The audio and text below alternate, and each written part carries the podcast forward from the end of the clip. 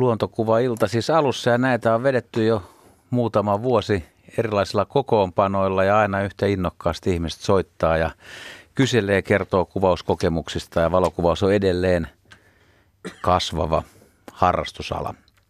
Meillä on tänään vieraana Seppo Pöllänen, tervetuloa, suurpetokuvaaja, jos näin saa tituloirata, ja Paavo Hamunen, sä oot monialakuvaaja ja, ja opettaja nykyään, kyllä, eikö niin? Kyllä, kiitos, kiitos. Sä oot tullut Kuusamosta. No tulin sua. Kuusamosta eilen, ja semmoinen iloinen asia, että etelässäkin on talvi.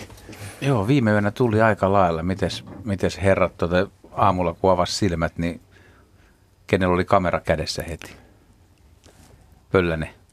Ei, ei, valitettavasti, ei valitettavasti ollut. Ei kerennyt edes lumilapioon kaivamaan esille. Jos ollut lumityötkin tiedossa, piti lähteä töihin.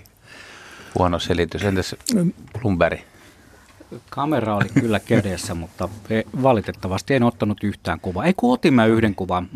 Otin, otin, joo. joo. Otin semmoisen lumisen puukuvan, kyllä. Heti kun näin, että on lunta ulkona. Joo.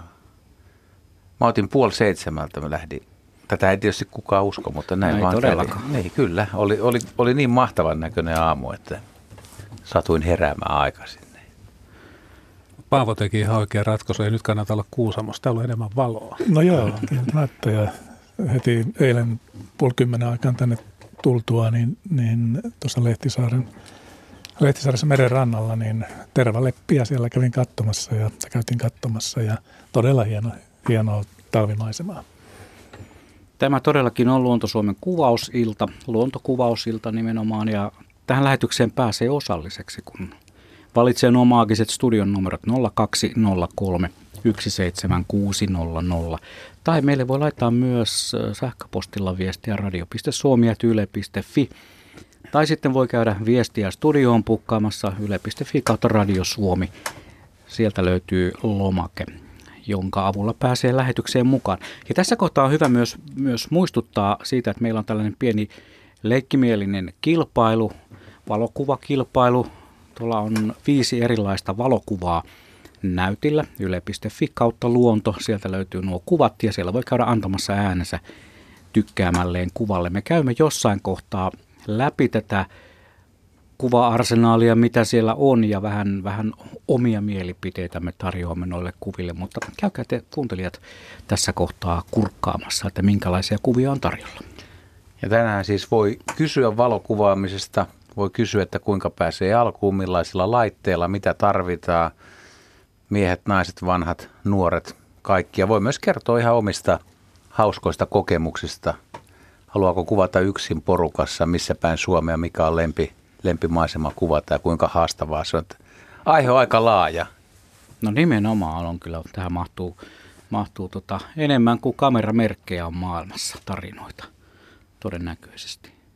Mites Paavo, mä kuulin, että sulla on huomenna jo opetuskeikka, niin tämä hieno lumi, mikä tähän tuli, niin otatko sä yhtään kiittämöstä tilanteesta, kun sä menet opettamaan? Onko, onko sisä- vai ulko-opetus? No nyt on ihan, ihan tämmöistä perusasiaa ja aika paljon sisällä. Eli käydään tietokoneella ja, tai tykin kautta asioita, perusasioita läpi, mutta samalla tulee semmoinen hetki kyllä, että käydään harjoittelemassa ulkona ja sitten katsotaan tulosta, mitä tuli. Kuinka paljon sisätiloissa niin kun sä opetat, opetatko kuvan käsittelyä vai ihan puhtaasti tätä kuvaamistekniikkaa, että sulla on kamera kädessä ja opetat ihmisiä alusta lähtien? Nyt riippuu vähän kurssista ja koulutuksesta, että ihan näissä peruskoulutuksissa, niin kyllä me käydään niitä kameraa läpi, ihan termistöä ja sitten perusasioita, syvyys, terävyys, asioita sulinaikaa ja kaikki muut niin esimerkkeillä. Ja sitten kun nämä teoriaosuus on käyty läpi, niin käydään ulkona tai maastossa kokeilemassa ja katsotaan, miten teoria meni sitten perille.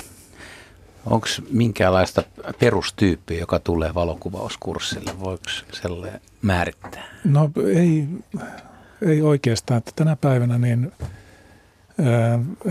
no ehkä semmoinen kiitollisen tilanne on, että tämän päivän älykännykät, sen verran hyviä kameroita kännyköissä on, ja ehkä se innostus lähtee sieltä kännykkäkamerasta, ja sitten huomataan, että hyviä kuvia tulee ja saatetaan sitten kalustoon. kalustoon myöhemmin ja halutaan tietää, miten ne laitteet toimii.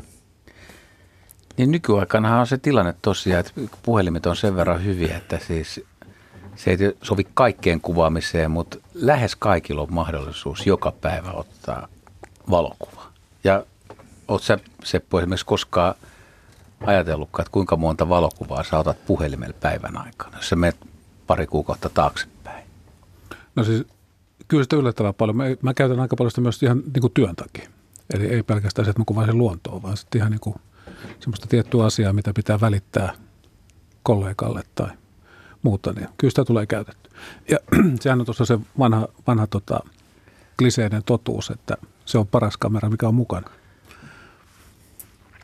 Näin on. Meille voi tosiaan soittaa tähän lähetykseen nolla kaksi nolla kolme yksi seitsemän kuusi nolla nolla ja, ja voi laittaa vaikka viestejä. Tänne on tullutkin muutamia mielenkiintoisia viestejä. Muun muassa Riitta kysyy, että mikä se oli se aloittava tekijä nimenomaan Paavolla ja Sepolla? Mistä se luontokuvaus aikoinaan alkoi? Oliko ensin luontoharrastusta vai, vai tota, kiinnostusta tekniikkaan, kameroihin vai millä lähdettiin? Näin kysyy siis Riitta Kemistä. No Riitalle tiedoksi, mulla se lähti oikeastaan ihan niin kuin lapsuudessa liikkeelle, niin tuolta Suomussalmelta, mistä mun isä on kotoisin, niin, niin omien sukulaispoikien, Tota, serkkujen ja pikkuserkkujen kanssa, niin tietenkin se, että se lähti metsässä liikkumisesta ja, ja tota, maastossa olemisesta ja tulilla istuskelemisesta ja kaikesta sellaisesta. Ja se, mäkin olen alun perin ollut siis ihan maisemakuvaaja, eli me kuvailtiin kaiken näköistä purovarsia ja korpia ja semmoisia metsäalueita, jotka, jotka oli jo tiedossa, että ne seuraavana vuonna tai seuraavan talven aikana on niin sanottuja hakkualueita, niin me vähän niin kuin kuljettiin etu, etunenässä ja kuvailtiin niitä alueita. alueita ja tota, ja tämä on siis ollut, ollut niin kuin vuotta seitsemänkymmentäkuusi seitsemänkymmentäseitsemän ja sitten mä olen ensimmäisen järjestelmäkameran seitsemänkymmentäkahdeksan laittanut. Sitten se on niin kuin muuttunut sitten vähän vakavammaksi kuvaaminen. Mutta sieltä se on niin kuin lapsuuden jutuista lähtenyt. Mistäs Paavolle lähti? No, mulla on lähtenyt Itä-Suomesta Savosta, eli sieltä Savonlinnan pohjoispuolelta.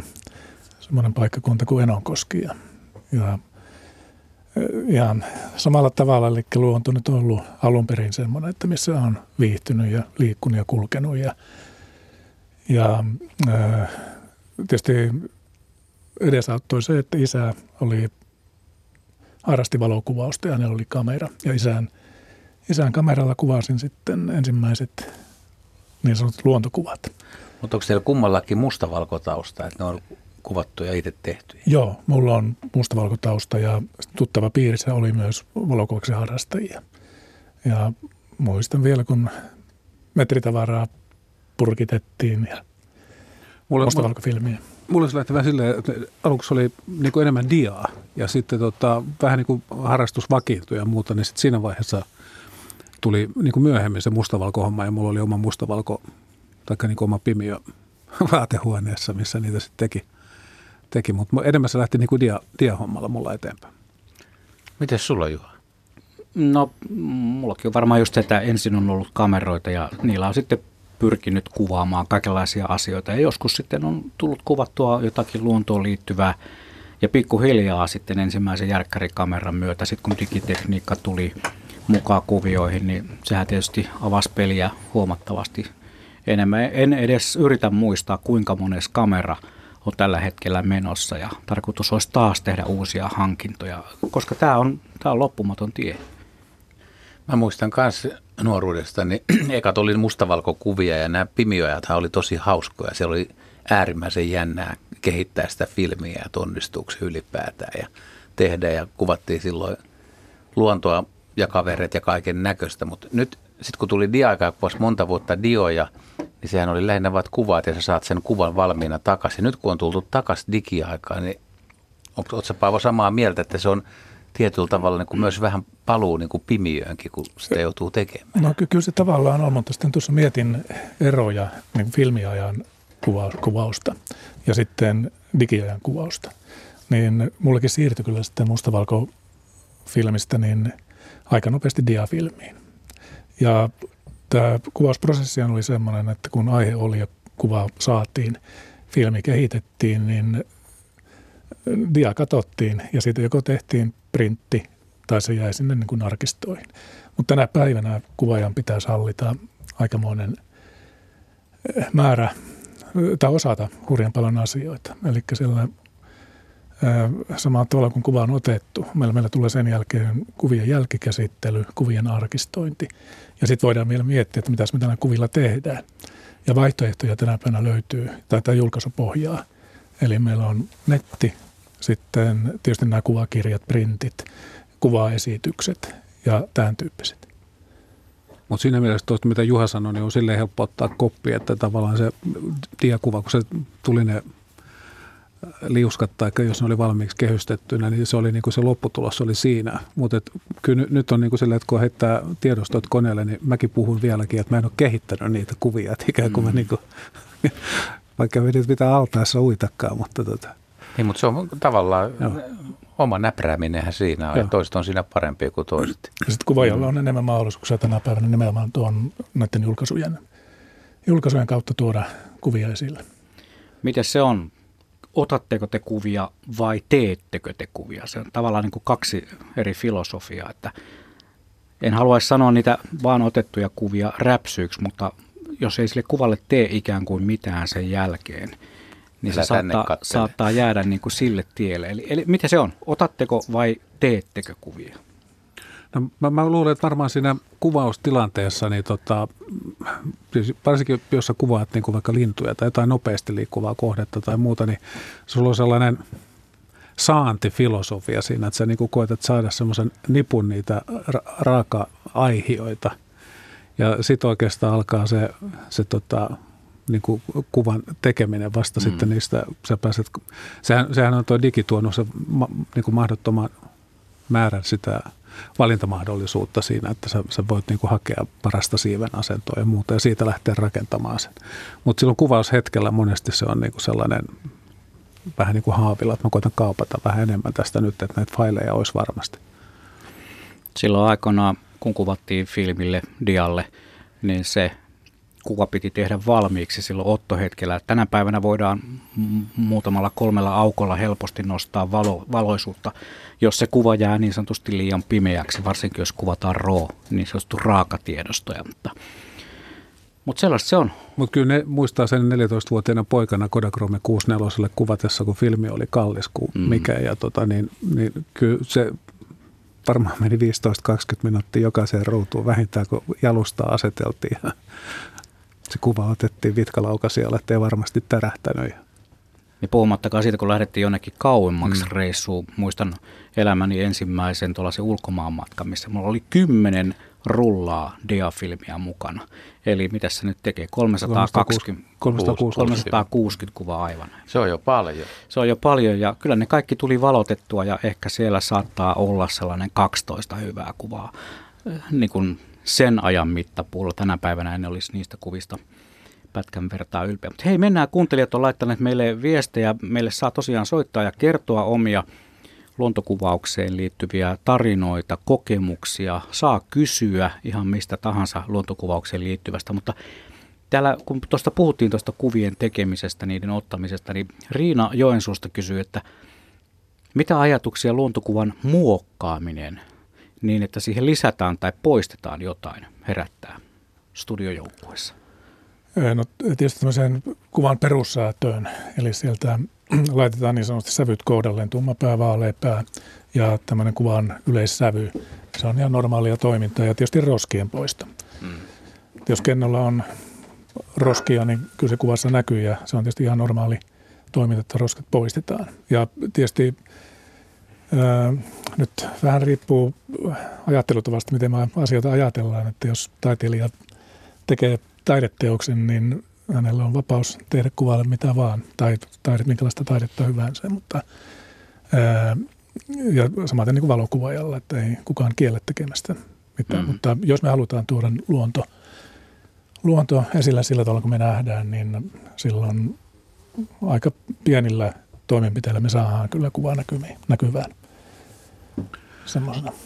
Joo, siis luontokuvaajathan on perinteisesti hyvin, tai porukkaa, joka on niin kuin suhtautuu hyvin kriittisesti niihin, varsinkin siihen kloonityökaluun, että sieltä otetaan jotain pois tai tai lisätään ja, ja sitten tietenkin, jos ajatellaan jotain meidän näitä kilpailuita ja muuta, niin niissähän se on myös niin kuin säännöissä kielletty, että sieltä ei saa poistaa, poistaa niin kuin mitään. Tietysti monissa kilpailuissa on joku tämmöinen luova sarja tai muuta, sit, missä niin kuin on, on enemmän niin kuin sallittu, mutta tota, kyllä mä luulen, että me ollaan siinä mielessä aika tupajääriä, että ihan hirveitä siellä ei kyllä niin kuin kloonityökalulla saa, saa tehdä, että poistoja tai lisäyksiä. Toi just niin kuin mitä Paavo sanoi, että joku roska, roska on ihan ok, että joku roska poistetaan sieltä. Mm. Mutta tota, mahdollisimman luomua.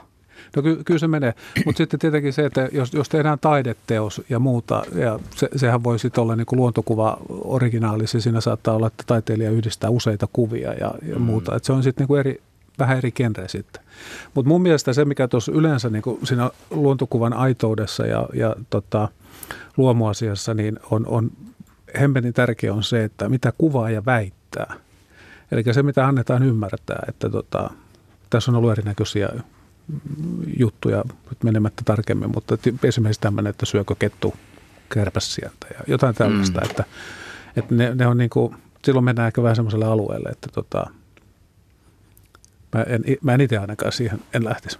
Sitten tässä kuijan säädössä, niin tässä on ehkä tämmöinen pieni ää, tämmöinen sukupolvien ää, taisto, mutta tämmöinen ero sillä tavalla, että vanhempi kuvaajakaarti mielellään säätää kuvan niin, että se on melkein identtinen, mitä on nähty. Hmm. Mutta sitten ää, nuorempi kuvaajakaarti, niin kyllä sillä aika sillä rohkeasti käytetään värejä ja käytetään, korostetaan pilviä ja, ja, ja toisaalta se on ihan, silleen kaikki, kaikki voi tehdä kuvilla mitä haluaa ja se ei ole mitenkään sillä tavalla niin kuin negatiivisessa mielessä, en sano tätä kuvien säätämistä oman maan mukaan. Tässä on itse asiassa Jarin kommentti, joka liittyy tuohon ja se liittyy merikuvaamiseen ja aaltoihin, missä joissain kuvissa näkyy hyvinkin vihreänä tämä aallon murtuminen, että valokuvissa niin jos ihminen muokkaa sitä kuvaa, niin nähdäänkö me myös värit eri tavalla, että kun tästä on keskusteltu, että joku, joku, joku säätää sitä kuvaa, niin säätääkö se tosiaan, yrittääkö hän muistaa, että hän näkee sen vaikka eri tavalla kuin toinen, ja että pystytäänkö me säätämään sitä kuvaa oikeanlaiseksi, jos se ei kerran tule suoraan sieltä kamerasta oikealla lailla. Jari kyllä kirjoittaa siinä myöskin taitava kuva ja valottaa jo valmiiksi kaiken oikein, että ei tarvitse sitten säätää niin paljon kuin herrat puhuu. Tuossa on niin kuin pari sellaista asiaa. Toi, niin ensinnäkin tuo värien näkeminen, että se on vähän niin kuin, niin kuin tai, taiteilija tavallaan, joka maalaa. Että me varmaan niin kuin, mun värimaailma todennäköisesti on hyvin erinäköinen kuin sun silmillä nähtynä. Ja minkä takia me puhutaan, että joku on äärimmäisen taitava värien käyttäjä ja niin poispäin. Et mä luulen, että se, että miten me itse nähdään, miksi joku kokee jonkun värin ahdistavana tai, tai hyvin voimakkaana tai miksi joku ei kestä punaisia seiniä talossa ollenkaan. Et se, se, miten me nähdään ja koetaan ne värit, niin siinä on varmaan niin kuin, niin kuin, niin kuin valtavia yksilö, yksilööriä. Mutta sitten vielä se tuosta niin kuin digikuvan säätämisestä ja sitä värikylläisyyttä, niin tietysti kun itse on ollut, ollut sitten myös niin kuin työn puolesta paljon niin kuin filmien ja muiden kanssa, niin esimerkiksi takavuosina niin Fujillahan oli hyvin tota, värikylläisiä diafilmejä ja, ja vihreä oli todella semmoinen leimuavan hehkuva vihreä.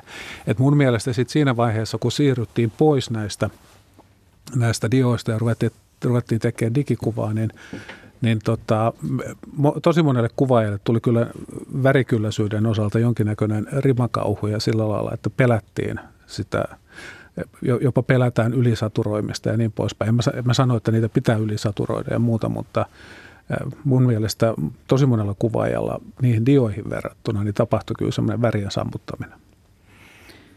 Hyvä, otetaan seuraava tai soittajan mukaan lähetykseen ihan kotvosen kuluttua, mutta muistutanpa Kaima Laaksosta siitä. Muistatko, kun oltiin joskus aikoinaan pohjoisessa ja opetin sulle, tai neuvoin vähän, en opettaa hmm. sua pysty, mutta neuvoin vähän, kuinka kuvataan revontulia. Ja sä olit ihan järkyttynyt, kun ne kuvat olikin ihan jotain muuta siinä valokameran näytöllä kuin miltä se näytti siellä taivaalla. Kun pitkällä kolmenkymmenen sekunnin valotusajalla otettiin, niin siinä kuvassa oli paljon enemmän materiaalia. Sä olet järkyttynyt. Vieläkö, vieläkö sä olet järkyttynyt no, siitä vai pink- joku olet toipunut? Pikkasen kuitenkin. Että yhtäkkiä on niin kuin ihan vihreitä kuvia, vaikka taivas on aika tumma niin kuin periaatteessa. Mm. En, en mä sitä oikein hyväksy ehkä vieläkään. Vaikka siinähän ei tavallaan ole kysymys manipuloinnista, siinä on vaan pitkästä valotusajasta kysymys.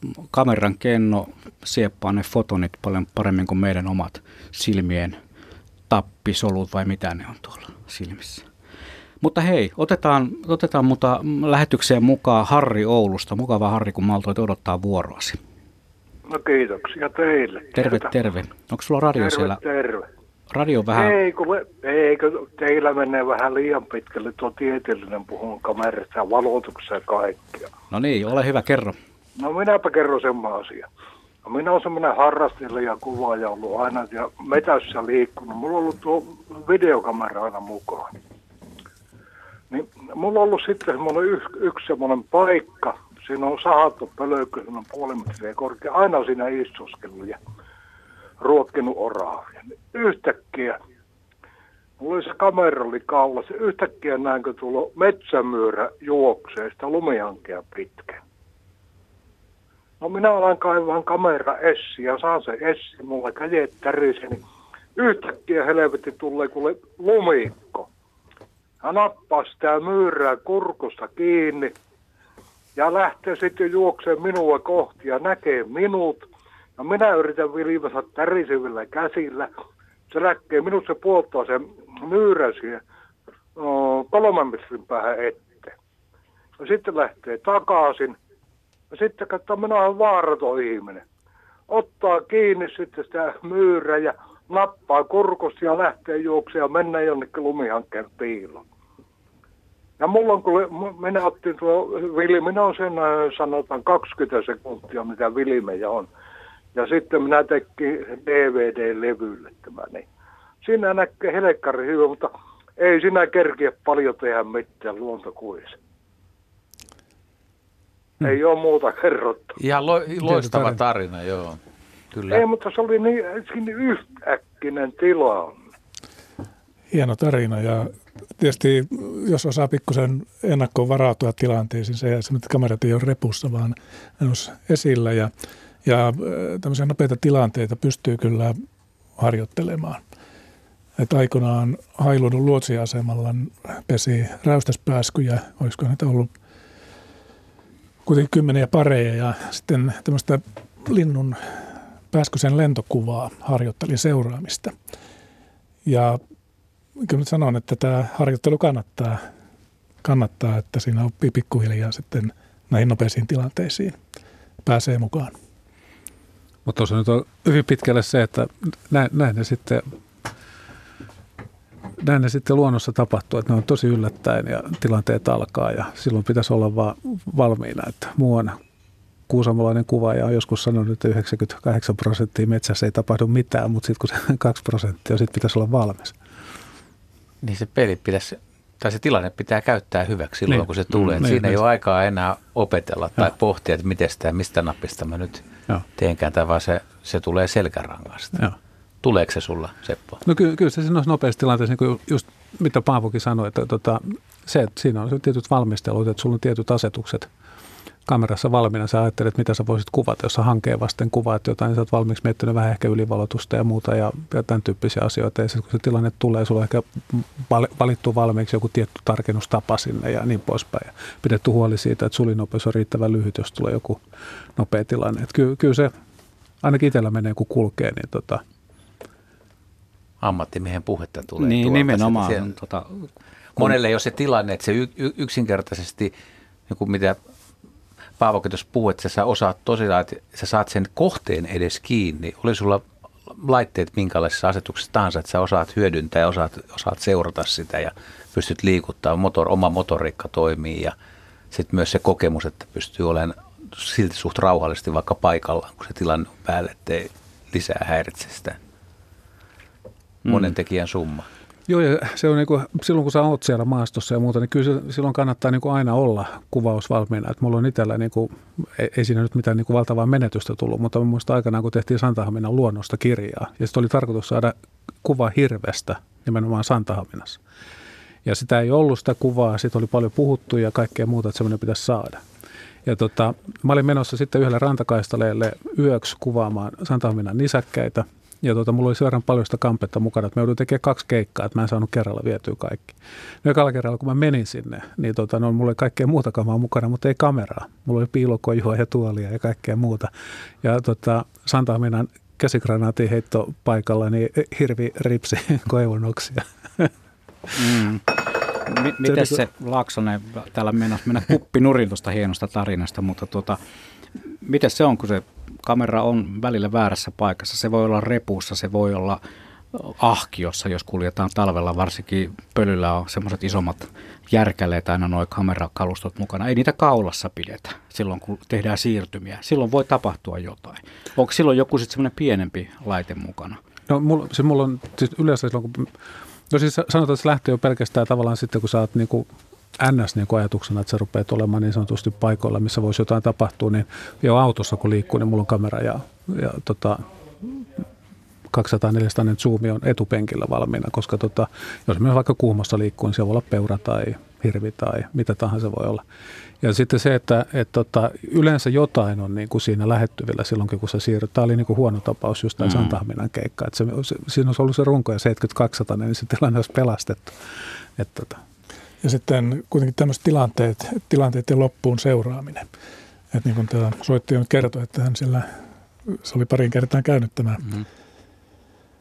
saalistaja siinä, ja, mutta tuota, niin yleensä monta kertaa tulee sellainen tilanne kursseilla, että jos on tilanne, esimerkiksi kuukkelikuvaustilanne ja tilanne on päällä ja kuukkelit, kuukkelit lentelee ja kuvia tulee, mutta heti sen jälkeen niin kaikilla nyt kähtää pää alaspäin ja tutkitaan mm, kuvia. Joo. Ja sinä aikana tilanne voi jatkuu saman tien.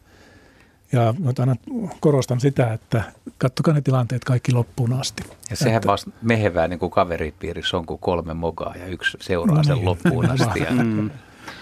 Nimenomaan. Me otetaan seuraava soittaja hetken kuluttua lähetykseen mukaan, mutta muistutan tässä kohtaa siitä äänestyksestä yle piste fi kautta luonto. Sieltä löytyy tuo äänestys. Siellä on viisi kuvaa, voi käydä antamassa haluamalleen suosikille äänen. Ja hyvinhän näitä on annettu. Yli tuhatkuusisataa ääntä on tällä hetkellä. En tässä vaiheessa vielä paljasta, mikä on, mikä on ykkössuosikki kuuntelijoilta.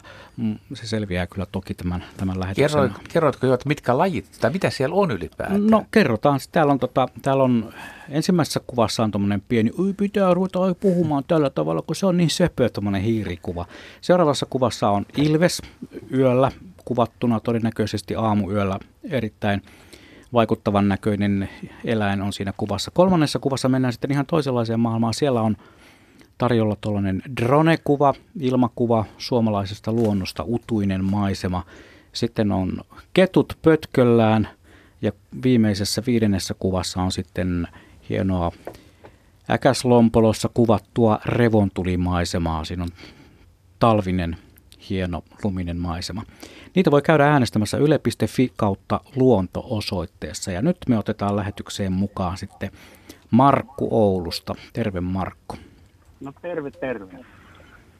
Joo, terveisiä Paavolle ja Sepolle varmaan tuntee Markku Teiramaa Oulusta. No, morjes, morjes. Kiitos, kiitos. Morjes, morjes. Niin soittelin ihan sillä ihan kommenttina, että kun aina, aina silloin tällöin näkee, että kun ihmiset julkaisee kuvia ja sanoo, että tämä on käsittelemätön, niin Niin semmoista kuvaahan ei ole enää olemassakaan, eli, eli tuota, jokainen, vaikka samasta kohteesta samaan aikaan otettu kuva, niin sehän riippuu millä kameralla se on otettu ja mitkä on kameran asetukset. Pelkkä kuvahan periaatteessa vain ykkösiä ja nollia tällä hetkellä, ja kuva muodostaa siitä, tai kamera muodostaa siitä sitten sen kuvan. Ja, että se on vähän väärä termi, semmoinen käsittelemätön kuva. Ymmärrän kyllä sen, että se tarkoittaa sitä, että sitä ei ole...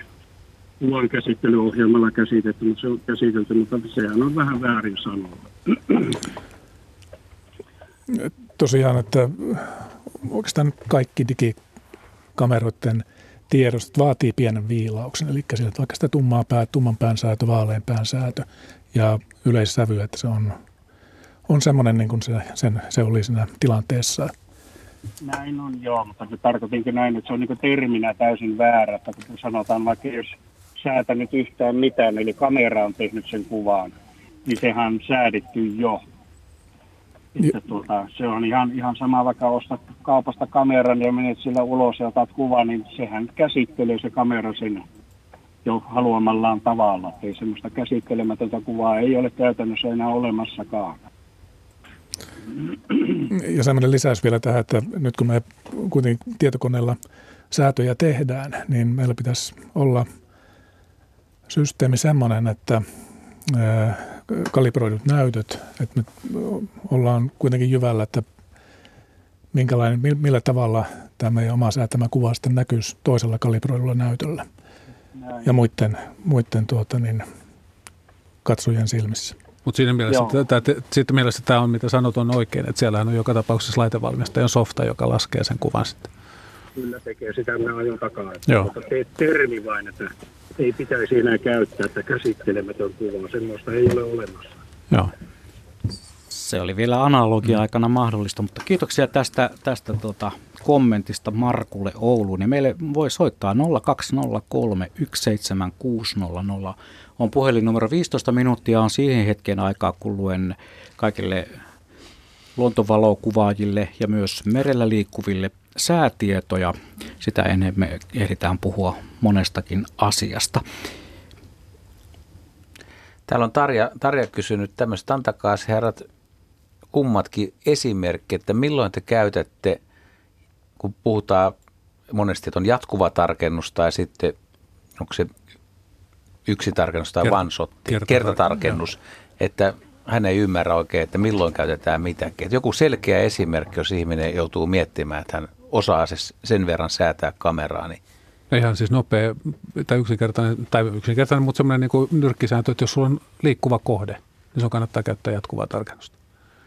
Jos on pa- paikka- liikkuva paik- kohde, kerron vielä tarkemmin, onko sinulla se on susi, mutta tavallisella ei, ihmisellä niitä, ei tuota, ole. Niitä siis, joo, siis, mikä, siis jos kuvaat ihan mitä tahansa, vaikka autoja, joka liikkuu johonkin suuntaan, niin tota, tai koira, jos sulla on harrasteltu vaikka agilitia. Koira. koira on hyvä esimerkiksi. Sulla on koira, sä joo. siis tarkenna, sä rupeat... Sä suuntaat kameran siihen koiraan. Kyllä, ja sitten sulla on vaikka esimerkiksi kes- keskialueen tarkennuspisteet käytössä, ja sä pidät vaikka koiran kasvoissa tai jossain ke- niin kuin koiran vartalossa kiinni sitä, ja tota, painat laukasinta puoliväliin, niin sehän tarkentaa koko, koko ajan. ajan. Niin, mistä se koira, jos se juoksee sua kohti, niin se tarkentaa, jos juoksee poispäin, niin se tarkentaa koko ajan. Ja, ja sitten taas niin kuin itsellä niin kuin kertatarkennus tulee käyttöön niin kuin usein silloin, jos se kohde on esimerkiksi, sanotaan nyt vaikka, vaikka lintu on jossain oksiston keskellä. Se on niin kuin äärimmäisen hankala sieltä poimia ja muuta. Niin mulla ainakin silloin, mä monesti käytän semmoisessa tilanteessa, että mä otan pisteellä ja kertatarkennus. Siis pistetarkennus tarkoittaa sitä, että mä otan yhden yksittäisen pienen tarkennuspisteen sieltä kameran etsimästä käyttöön ja ujutan se tavallaan sen oksiston läpi ja tarkennan esimerkiksi siihen lymäävää lintuun. Paavo? No, mulla on systeemi semmoinen, että mulla on aina jatkuva tarkennus päällä. Ja nimenomaan, kun monet kohteet on semmoista, ne liikkuu, olipa vaikka ihmisiä tai autoja tai just nimenomaan koiria tai muuta. Ja peukalolla on tarkennuksen lukitus. Ja aina kun haluan, että lukisin tarkennuksen ja voin ottaa kuvia rajata eri tavalla, niin mulla on peukalolla painettu lukituspohjaan. Ja liittyen nyt tähän, että jos oksiston keskellä on joku kohde, niin tietysti tämä kun tarkennus on lukittu, niin voin jatkaa opt- optiikan tarkennusrenkaasta tarkennusta vielä, jos haluan. Ja taas kun tilanne jatkuu, niin ei muuta kuin peukalo irti lukitusnapilta ja tilanne jatkuu ihan jatkuvalla tarkennuksella. Että nämä on tämmöisiä henkkohtaisia. Tämä kuulostaa niin helpolta, kun Paavo kertoo tätä, mutta tämä ei käytännössä välttämättä ole. Monennellaksi tunnilla, niin monennellaksi tunnilla sulla tulee tämä jatkuva tarkennus. Onko, se niinku, onko tämä esi- ihan perusteita vai onko tämä vasta kolmantena päivänä? No nämä, nämä tulee ihan jossakin vaiheessa, mutta ihan kunhan, tärkeintähän kuvaamisessa on, että oma kamera on tuttu. Että me tiedetään, että miten kamera toimii. Ja meidän tämä ajatusmaailma pitäisi olla sitten niin, että meillä keskitytään siihen aiheeseen ja kohteeseen. Tuleeko, tuleeko ihmisten luettua sitä manuaalia? Juha tuolla viittaa, että se on ei eka, just, mitä mies ei lue kuitenkaan. Eikö meinasin just sanoa, että niiden kameroiden mukana tulee sellainen kirja, jonka lähes jokainen kameranostaja heittää saman tien vek. Ja, ja sitten, sitten alkaa se ihmettely. Mutta tosin täytyy sanoa, että kyllä mulla ainakin ne kameran käyttöohjeet on tallessa ja silloin tällöin on pakko katsoa. Mutta tosin tänä päivänä on helppo tapa myös se, kun on, jos on A T K kotona ja sieltä löytää semmoisen kuin YouTube, niin kaikkiin vastauksiin löytyy, tai kaikki kysymyksiin löytyy sieltä vastaus, että kuinka se laitetaan. Esimerkiksi kuinka ohjelmoidaan se kamera sillä tavalla, että tuo Paavon mainitsema takatarkennuksen juttu, backfocus vai miksikä ne ammattilaiset sitä sanoo. Niin, niin se saada, miten se nappi saadaan ohjelmoitua, koska sehän ei ole automaattisesti, kun sä otat kaupasta pränikän kameran tai paketista pränikän kameran, se ei ole päällä. Se no, pitää no, itse ne laittaa. Kustomoituja toimintoja, mitkä voi laittaa nimenomaan. Joo. Paavo, haluaisitko sanoa jotain näistä käyttöohjeista? Joo, tässä on nimenomaan liittyen. No käyttöohjeista sen verran, että käyttöohje kannattaa säilyttää nimenomaan tämän tarkennuksen mm. osalta. Eli siellä on, siellä on kyllä painavaa asiaa tarkennuksesta. Ja nimenomaan kurssillakin on sanonut, että jos nyt haluatte, että miten saatte parha- parhaiten tuosta kamerasta kaiken irti, niin lukekaa se tarkennuksen Käyttö. osalta käyttöohje. Mä nyt ajattelin, että ilmeisesti ei ole tällä hetkellä puhelua, että voi heittää. Ihan rupatellaan vaan. Rupatellaan vaan. Kun nyt on, nyt otetaan tästä nyt Etelä-Suomen esimerkki, kun lunta tuli nyt tänne ja joku haluaa huomenna aamulla lähteä. Oletetaan, että hänellä olisi uusi järjestelmäkamera. Eikä ole niin väliä, onko se arvokas vai ei. Ja jos siitä nyt saa ne asetukset päälle, että on, on, on tuota, iso jiipäkki tai mitä, mitä siinä on, mutta mitkä on semmoiset ihan tavallaan niin kuin ensimmäinen, mihin pitäisi kiinnittää huomiota, jos, jos ei ole paljon valokuvannut, niin mit, miten te aloittaisitte, jos olisi kaveri, joka ei oikein, että silloin on se kamera kädessä, niin mitä te sanoisitte hänelle? Ja puita menisitte, tai hän haluaisi varmaan ottaa niin kuin lumista kuvaa, siinä voi olla ihminen edessä, mutta joka tapauksessa. No, jos suoraan paketista kaivetaan kamera esille, niin veikkaan, että siellä on joku tämmöinen programma-ohjelma päällä. Ja ehkä varmemmin ne kuvat saat, jos ne tämmöisen automaatti, automaattiprogramma-ohjelman laittaa päälle ja käy vain kuvaamaan. Siis tarkoitatko P:tä? No P:tä, mm. joo. Kun siellä kiekossa on erilaisia A, M ja P, niin sä... ja T. On T. Mm. Ja, ja on siellä muitakin. Niin laitettaisiin P. Tämmöiselle ihmiselle, joka nyt huomenna aamulla lähtee, hänellä on se, niin hän panee P:n. No, saako hän sitten kuvata, no, jos akussa on? Parhaiten saa kyllä kuvat aikaan nimenomaan tällä suoraan automatiikalla P-asennolla. No. Mun mielipide. No, siitä on hyvä aloittaa. Pöllänen tuossa niinku hiittelee. P niinku Pöllänen. Kaikki ei ole, aa, se tulee siitä. Ei, ei, mutta toi P, mutta siis joo, siis automaattiase, joku automaattiasetus päälle. Eli tota,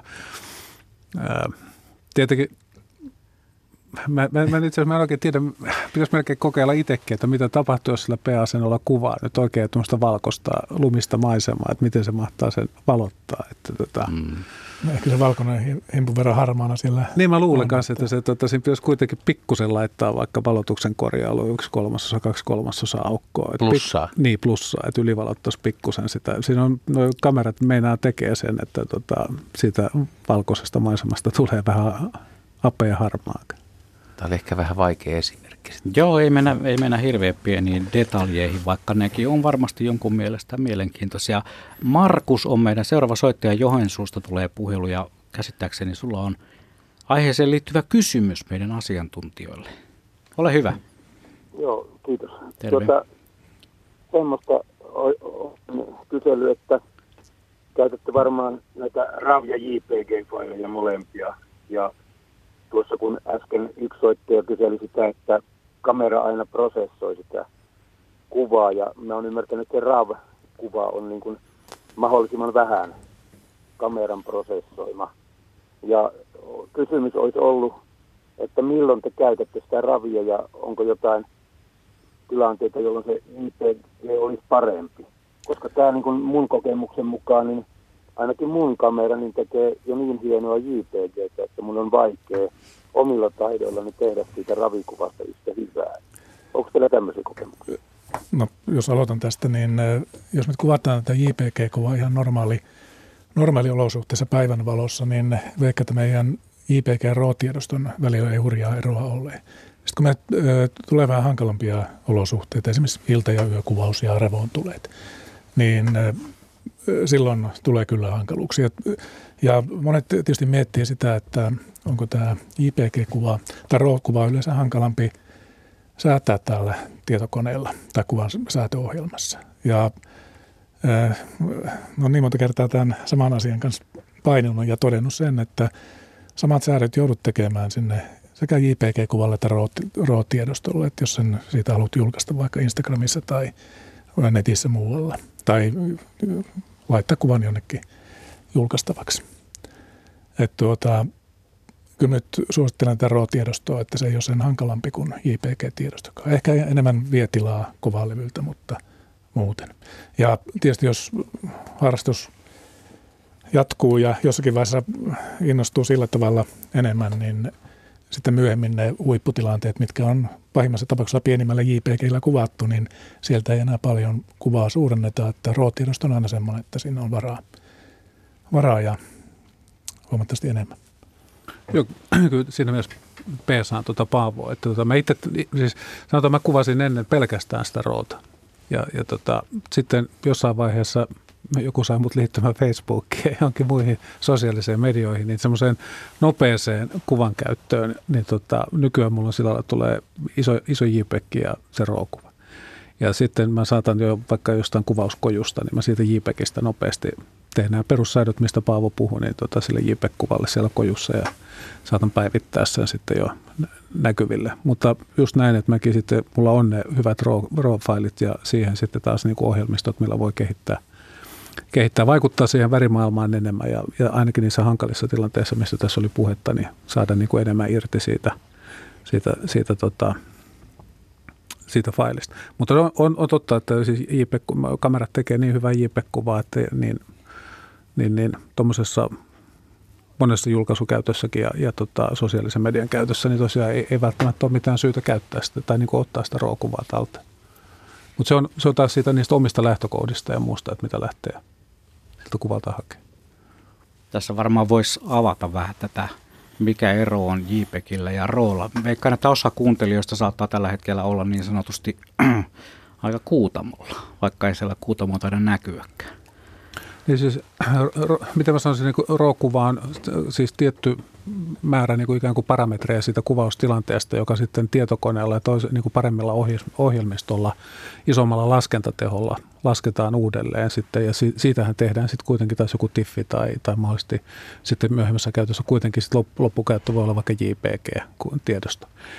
Sitten jos otat kameralla suoraan sen JPEG-tiedoston, niin tota, se on tietyn formaatin mukainen tiedostomuoto, joka toki sinänsä on käytännöllinen, että se, sitä voi käyttää vaikka PowerPointissa ja erinäköisissä ohjelmissa, jotka tukee suoraan sitä JPEG-formaattia. Mutta siinä tavallaan on tiettyjä asioita, en voiko nyt sanoa näin, mutta tavallaan suljettu tai päätetty ja klousattu jo sun puolesta, ja sä et ehkä pääse niin, kuin, niin, niin paljon vaikuttamaan enää siihen, siihen kuvaan. Se on varm... oliko, oliko tämä niin kuin silleen menemättä, oli... menemättä mihinkään avaruustieteeseen? Niin... Se oli suhteellisen hyvä kiteytys aiheesta. Kiitoksia.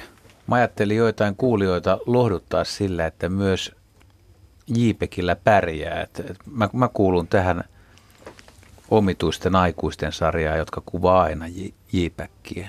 Enkä ole vaivautunut RAWlla kuvaamaan ja olen kumminkin julkaissut aika, aika lailla kuvia. Ne nyt ei ole yhtä laadukkaita kuin Paavo ja Pölläsen eikä, eikä Blumberginkään, mutta ne on riittävän hyviä. Ne on hienoja, älä vähättele itseäsi. En vähättele, mies. Mutta kun te olette huippuja, niin, niin mulla on vaan hyviä. Niin tota, se, että, että jos jollakin on se kynnys se, että toisaalta nuorethan nyt oppii kaiken, että ei se RAW ole sen vaikeampi varmaan sitten kuitenkaan. Vai onko, että, on, onko kyse enemmän nyt siinä, että se on jotenkin vie vaan enemmän tilaa vai miksi, jos, jos sä kuvaat... Tai julkaiset postikortin kokoisia kuvia, niin sulle ei välttämättä näissä normiolosuhteissa, niin se JPEG on nopeampi kuitenkin, vai onko? No vai? Jotenkin mulla on sellainen tuntuma, että jos kamera nyt ostetaan, kaivetaan paketista, niin oletuksena siellä on tämä J P G-kuva. Mm. Ja kun kuvia käydään ottamaan, niin sitä on tietysti totuttu tähän J P G-kuvaan ja ehkä siihen pien, pienempään kokoon, että, että mä oon aina itse kuvannut RAW-tiedostoja ja Ja taas tottunut tähän RAW-tiedoston käyttöön, että en sillä tavalla ää, niin hirveä, hirveätä eroa pidä näiden tiedostojen välillä. Muuten kuin siinä, että tästä ruotilosta saa paljon paremman, enemmän irti. Tietääks Juha, että on, onko J P G se perusasetus? Tai se to, todenna- todennäköisesti on, se lähtee siitä. Eli jos mielen, mielensä pahoittaja käy ostamassa järjestelmäkamera, niin hän vetää JPEGiin. Eli kansanmies vetää sillä, mm. eikä roolilla. Todennäköisesti. Todennäköisesti jo. Ja, ja saa silti aikaiseksi ihan hienoja kuvia. Se on todettu, kunhan se ei ole vaan sillä kaikista pienimmällä J P G-asetuksella se, se kamera. Olen kuullut sellaisiakin tapauksia, missä mies on mennyt koppiin moneksi päiväksi yrittäen kuvata susia ja siellä sitten on ollutkin JPEG, pienin J P E G-asetus päällä, mutta saattaa olla urbaani legendakin. Eikö terveisiä vaan Turkuun? Aa, siinä on pohjaa. Tässä kohtaa ollaan niin lähellä merisäätä, että me ei oteta enää mitään ainetta, aihetta käsittelyyn. Sen sijaan muistutan tästä luontokuvausillan suosikkiäänestyskuviosta. Se löytyy yle piste fi kautta luonto. Siellä on semmoinen ilveksen kuva. Ja sen alta löytyy sitten tämä äänestys. Siellä on viisi kuvaa ja niitä voi käydä sitten, niillä voi käydä antamassa omalleen, omalle suosikilleen ääniä. Yli tuhatkahdeksansataa ääntä on jo annettu. Tehdäänkö pieni välihyppäys sinne, että kerrotaanko tämän hetken tilanne? Kuten sanoin, niin tässä, kun näissä kuvissa on siis hiiri, hiiri, kettu ja ilves ja sitten on maisemakuva ja toinenkin kuva on tavallaan maisemakuva, kun siinä on, on tuota, ilmakuva, tämmöinen drone-kuva. Niin haluatteko tietää? No haluatte tietysti. Hiiri on tällä hetkellä ykkösenä. Oho. Hiirikuva. Sellainen pieni metsähiiri lumi, lumisessa kolossaan. Yle. Radio Suomi. Jäi poikia vähän harmittaa. Merisään aikana puhuttiin, että, että tämä myyrä- ja lumikkotilanne, että kun semmoinen tilanne tulee, niin se vieläkin oli, että se pitää käyttää hyväksi. Onko Paavolla tunnustusta, milloin itse olet menettänyt? No itse en ole menettänyt, mutta täytyy kiittää, että sain hoidettua tilanteen loppuun. Oli, tässä varmaan joku viitisen kevättä sitten Itä-Kuusamossa tämmöinen kevätsulaa paikka ja elettiin maalis-huhtikuun vaihdetta. Ja siinä katsoin, katselin lintuja.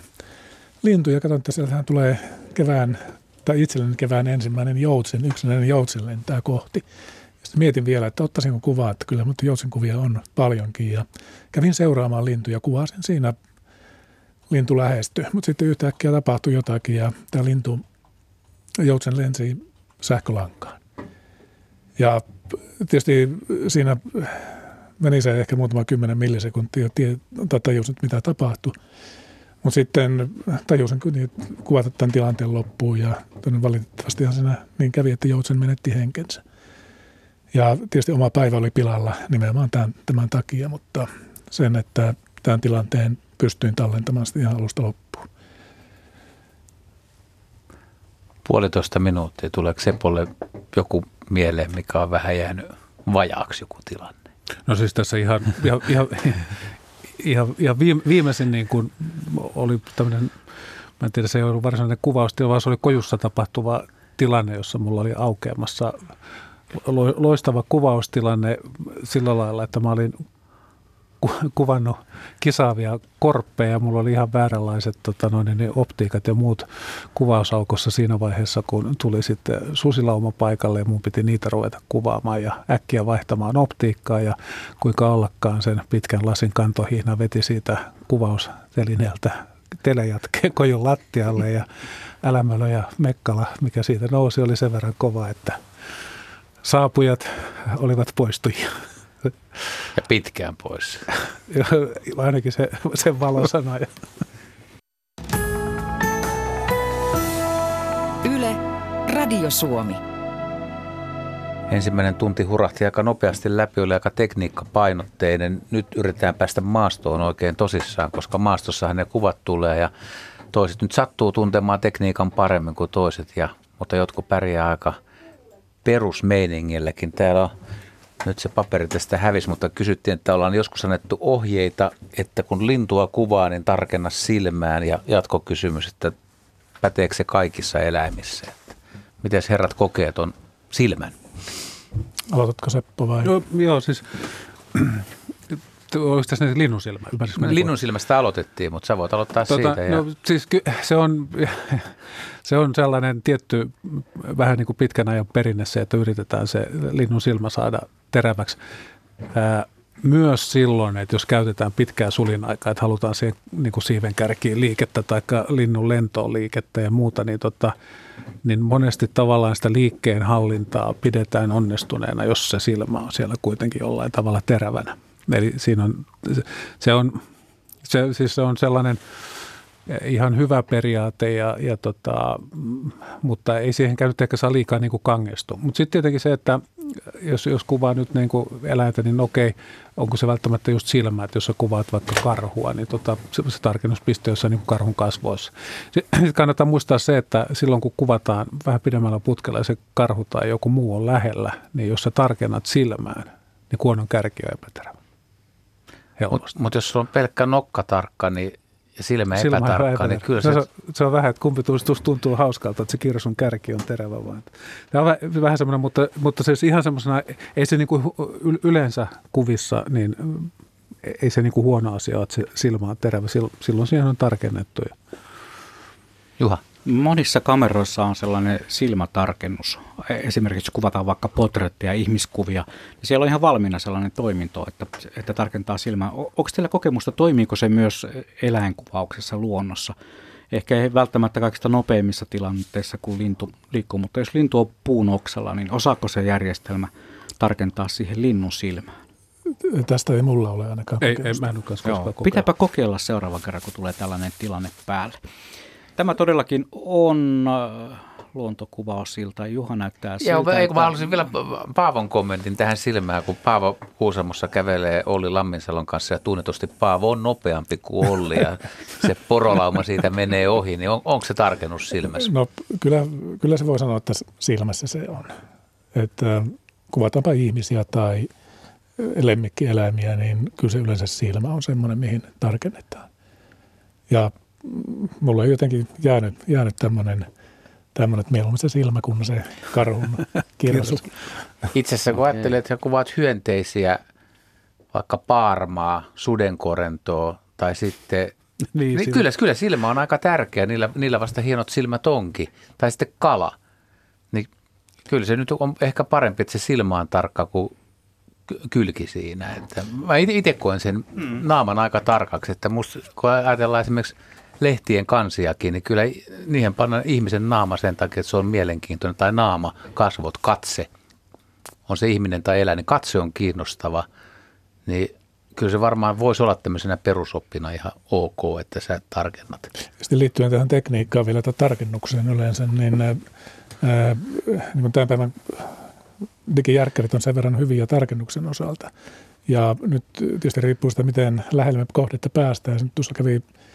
Sitten on ehkä kymmenen vuotta sitten Norjassa ja merimetsuja kuvattiin, kuvattiin lentokuvia ja merimetsu tuli todella lähelle. Ja siinä tietysti automaattitarkennus toimii koko ajan, kyllä, mutta silloin piti käydä miettimään, että saisiko tuon pisteen siihen lentävän merimetsun silmään. Et tuota, ensimmäistä kertaa silloin tuli mieleen, että se voisi mennä johonkin muualle, eli esimerkiksi siiven kärkeen tai tänne siiven juureen. Joo, ja sitten tuossa tilanteessa niin monesti justiinsa se, että se kameran automaattitarkennus on siihen, että se koettaa hakea sen kohdan, mikä on lähimpänä kuvaajaa, että jos se sivuttaa ohittaa, niin se on helposti sen mm. siiven kädessä.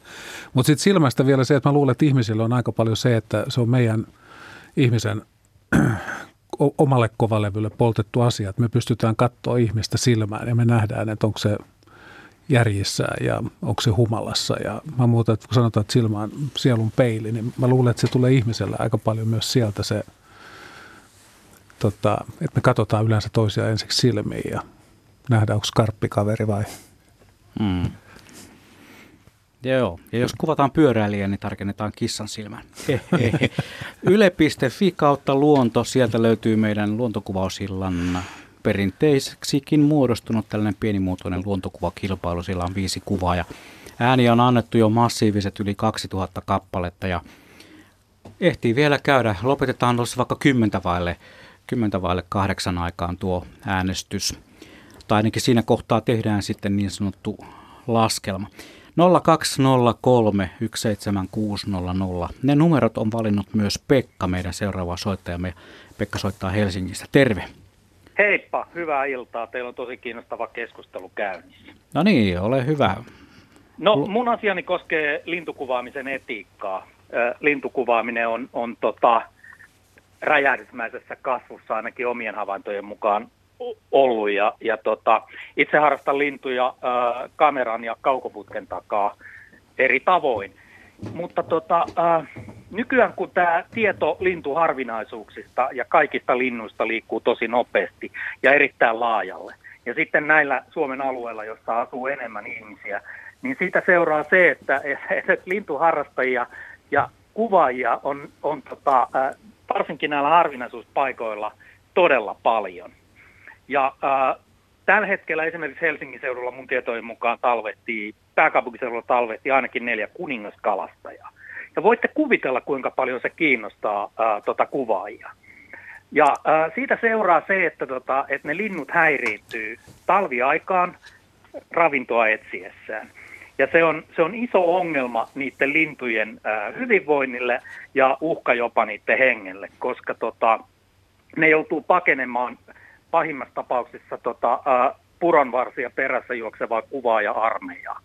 Ja ää, tällaisia tapauksia on tapahtunut ainakin kahdessa paikkaa. Mä oon itse nähnyt toisen ja toisesta vaan lukenut, joka on, joka on tota, kerännyt erittäin paljon lintukuvaajia.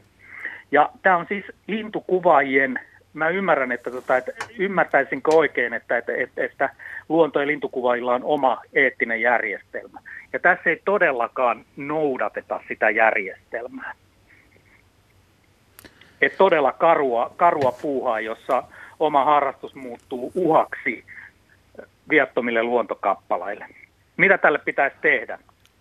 Hyvä kun kysymys. Ei pure? No, herra Pöllänen, sä no siis, joo, siis ei, ei, ei, ole, ei ole mikään niinku ihan, niinku ihan yksiselitteinen asia, mutta ju, mm. juuri näin, mutta lähtee ehdottomasti siitä, että kuvaaja omalla käytöksellään ei missään nimessä saa vaarantaa sen linnun niinku säilymistä. Mm. Et, et, et se, se on varmaan niinku se karmein tilanne justiinsa, että jos se nyt esimerkiksi kuningaskalasta, että jos se menehtyy sen takia, että se ei saa, saa kalastettua ja seuraavan talvipakkasyön aikana nääntyy, nääntyy ja tota, tuhoutuu, niin se, sehän on se niinku kaikista pahin. pahin mm. tota, ja, mä, se täytyy myöntää se, että tässä ei sanotaan tuonne ehkä vuoteen kaksituhattakymmenen itsekin tota, tuli käytyä näissä pääkaupunkiseudun, kun oli vähän eksoottisempia rastaita tai muita. Niin tota, silloin, no joo, ja silloin totesi sen, että siellä on, siellä on tosi paljon, paljon kuvaajia ja muuta. Mä oon itse vetäytynyt niistä pois kokonaan, eli mä en ole koita, koita niitä harvinaisuuksiakaan hakea enää. Et mua ei ole vähän aikaan oikeastaan näillä, näillä näkynyt, mutta tota... Ja se, mitä sanoit siitä luonnonkuvaajien eettisestä, niin on nimenomaan tämä luonnonkuvaajille on, on nämä eettiset ohjeet, eettiset säännöt, jotka lähtee mm. tässä asiassa nimenomaan siitä, että tota, se ei saa tuhoutua eikä, eikä sille saa aiheuttaa vaaraa ja, ja niin kuin harmia. Ja si, siinä niin kuin mun mielestä korostuu se, se ei, kuningaskalastaja varmaan, se voi olla sen ainoan sulan ääressä ja mm. niin poispäin, että se on varmaan niin kuin ihan kriittisimmästä päästä, mutta sitten jos, jos laajennetaan sitä vähän, niin kuin sanotaan, että meillä on vaikka jotain pöllö, pöllötilanteita tai muita, niin, mm. niin sitten taas se, että se kuvaajien toiminta ja esimerkiksi ravinnon tarjoaminen niissä kuvaustilanteissa sitten taas sille pöllölle, niin on jopa, on jopa sitten taas pelastanut pöllön niin kuin ta, talven kynsistä. Et, Mutta toisaalta, jos on paljon kuvaajia, esimerkiksi Juhan kotikaupungin osassa Laaksosen tuolla, mukaan se Lauttasaaren ää, tota, puolella oli hiiripöllö, jota kuvattiin eestä ja takaa, niin siinä käy myös niin, että, että se kuvaaja-armeija karkottaa sen mahdollisen ravinnon siitä, kun hiiret pakenee sitä ihmisjoukkoa, joka, joka liikkuu siinä ympäristössä. Joo, mä ehkä siirryin, joo. To, mä, mä, mä en ole tosiaan en ole seurannut ollenkaan nyt. Mä, mä en ehkä puhunut Lauttasaaren. Mä sanotaan, että mä olin vaikka Hamuspaavon Kuusamossa Lapin, Lapinpöllöä katsomassa, niin juu, tota, juu. mä menin jo vähän kauemmaksi tuossa tota, asiassa, mutta, mutta toi...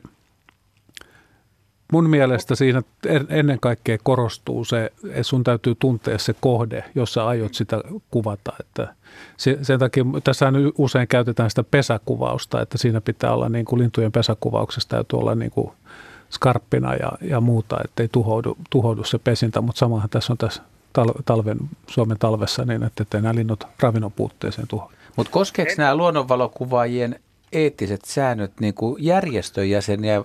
Periaatteessa näiden pitäisi koskea tietysti jokaista ihmistä, joka lähestyy sitä lintua tai vaikka nisäkästäkin, mutta osa ihmisistähän ei yksinkertaisesti ymmärrä tai tiedä niitä. Ne on niin sanotusti vähän syyntakeettomiakin, että ne, ne ei ole ollut pelannut luonnon kanssa sillä lailla, että ne, ne ota huomioon sitä. Niin mi, miten tämä homma, miten tämä voisi saada järjestykseen? Että jos luonnonvalokuvailla on kuitenkin säännöt, niin onko se sama kuin bongare- tai lintuharrastuksesta, että bongareita, jotka on bongariliiton jäseniä, niin heitä koskee tietyt säännöt, mutta sitten jos sä et ole bongariliiton jäsen, mä en tiedä tulkitsenko mä Pekka oikein, niin on semmoisia ihmisiä, niin ne periaatteessa, niin ne pitäisi saada niin kuin mukaan siitä, vaikka ne ei ole järjestöstä, järjestön mukana niin kuin säätelyn alaisia tavallaan. Että. Mä, mä oon tota mieltä kyllä itse, koska siinä tulee sellainen juttu, että et ne, jotka tietää, joilla on kokemusta, kuvaajista, hyvät kokeneet kuvaajat, hyvät luontoharrastajat, heidän pitää avata suunsa, jos joku käyttäytyy sillä tapaa, että et se muodostuu ongelmaksi tai häiriökselle kuvattavalle kohteelle. Mä meinasin just sanoa näin, että mä lähtisin kanssa siitä, että kun ollaan jossain Lauttasaaressa tai jossain tässä pääkaupunkiseudulla, niin siellä kannattaa jonkun ottaa kyllä sitten niin kuin puhukaa kap- Turusta kap- välillä, älkää Lauttasaaressa puhuu koko kapte- kapte- Kapteenin natsat kaulaa ja ottaa se tilanne niin kuin sillä lailla hallintaan, että jos selkeästi näkee, että siinä on vaara, niin mä oon ihan ehdottomasti samaa mieltä, että silloin pitää kyllä suu avata. Ehkä tämä ongelma on enemmän äh, semmoisissa pa- paikoissa, missä on paljon nimenomaan kuvaajia, lintuharrastajia. Joo, ja mä, mä tunnistan ja kau- sitä. Kau- kaupungeissa se, se, se on todella niin kuin julkispöllö, on, on sitten myös julkispöllö ja se on aamusta iltaa. Et mä kyllä allekirjoitan tämän Pekka Toikan mielipiteen pääkaup- ihan täydellisesti, että se on, se on välillä suuri ongelma. Ja, kyllä niin kuvaajien, kuvaajien piireissä niin aina mennään lajin ehdoilla, että niin, että millekään lajille ei tule, tule kohtuutonta häirintää sitä kuvaustilanteesta. Ja Kuusamossakin on kuvattu. Öö, Terveisiä vaan Hannulle, Hautalan Hannulle. Hannun kanssa monta kertaa eri lajeja piilokojusta ja kyllä se niin kuin tieto siitä, miten laji käyttäytyy, ja, niin se on niin kuin ihan ehdoton. Että milloin, esimerkiksi liittyen tähän pesäkuvaukseen, että milloin, milloin siellä pystyy kuvaamaan ja semmoinen, että mikä aika kannattaa sitten jättää linnut rauhaan. Mutta eikö sä, Paavo, ole koskaan ollut täällä etelässä tämmöisessä tilanteessa, sä oot nähnyt, että tämä ei mene nyt ihan niin kuin pitäisi. Sä, en, sä et en, ole käynyt kuvaamassa tämmöisiä. En, en ole käynyt. Mä oon lapinpöllöt ja hiiripöllöt onneksi pääse kuvaamaan tuolla oh. pohjoisessa. Ja äh, meillä ei ole ja eettisesti siellä. Eettisesti pohjoisessa ja tämmöistä ongelmaa ei, mut, ei pääse tulemaan. Mut mitäs Juha B? Mitäs, no, haluatko avata arkun? Tota, täytyy sanoa, että tämä kuningaskalastaja havainto, kun se tuli ja alkoi niitä valua sitä tietoa, niin teki mieli lähteä. En ole koskaan Suomen olosuhteissa nähnyt edes kuningaskalastajaa, mutta en mene. Olen tehnyt sen jo aikoinaan sen päätöksen, että en mene näihin tällaisiin joukkokuvaus, massakuvaustapahtumiin ollenkaan, koska se ei vaan, niin kuin, se ei vaan niin kuin sovi mulle. Joskus aikoinaan todistin ihan, ihan kotikulmilla tuon pussitiaisen pesinnän valtaisaa häirintää, ja niinhän siinä sitten kävi, että ei se koskaan se pesä loppujen lopuksi tullut valmiiksi, koska niitä kuvaajia oli niin valtava määrä siinä paikan päällä. Ja linnut hylkäsivät sen, sen pesäpaikan kesken niin, pesän rakennuksen. Nimenomaan joo, Pekka muistaa tilan, tilanteen siellä. Se muutama vuosi sitten joo. Ja silloin, silloin mä päätin, että ei enää näin, näille siihenkin. Tietysti olin vaan kävelyllä, koska se oli mun kävelyreitillä se, se pesä, mutta se oli hämmentävää seurattavaa, kun ihmiset menivät ihan siihen niin lähelle kuin pääsi. Ja siinähän ollaan kuitenkin jo siinä tilanteessa, että häiritään pesintää. Mitä laki sanoo tähän näin? Jos, jos tällainen niin kuin järjestön antamat omat ohjeet eivät päde tai ne eivät saavuta ihmisen, onko, onko Juha? Seppo? Mä luulen, että Seppo Pöllänen tietää nämä paremmin. No, sä, en... sä oot kumminkin ollut järjestöjyrä ainakin. Taita, joo.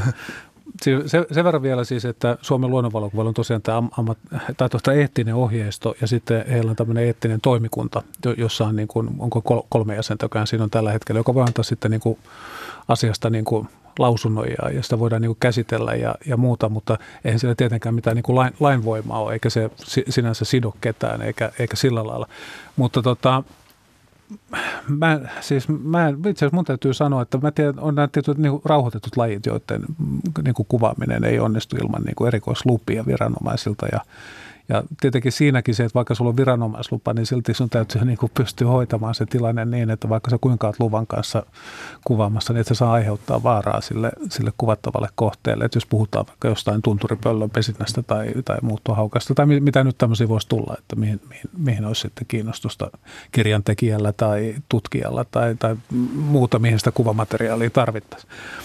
Että tota...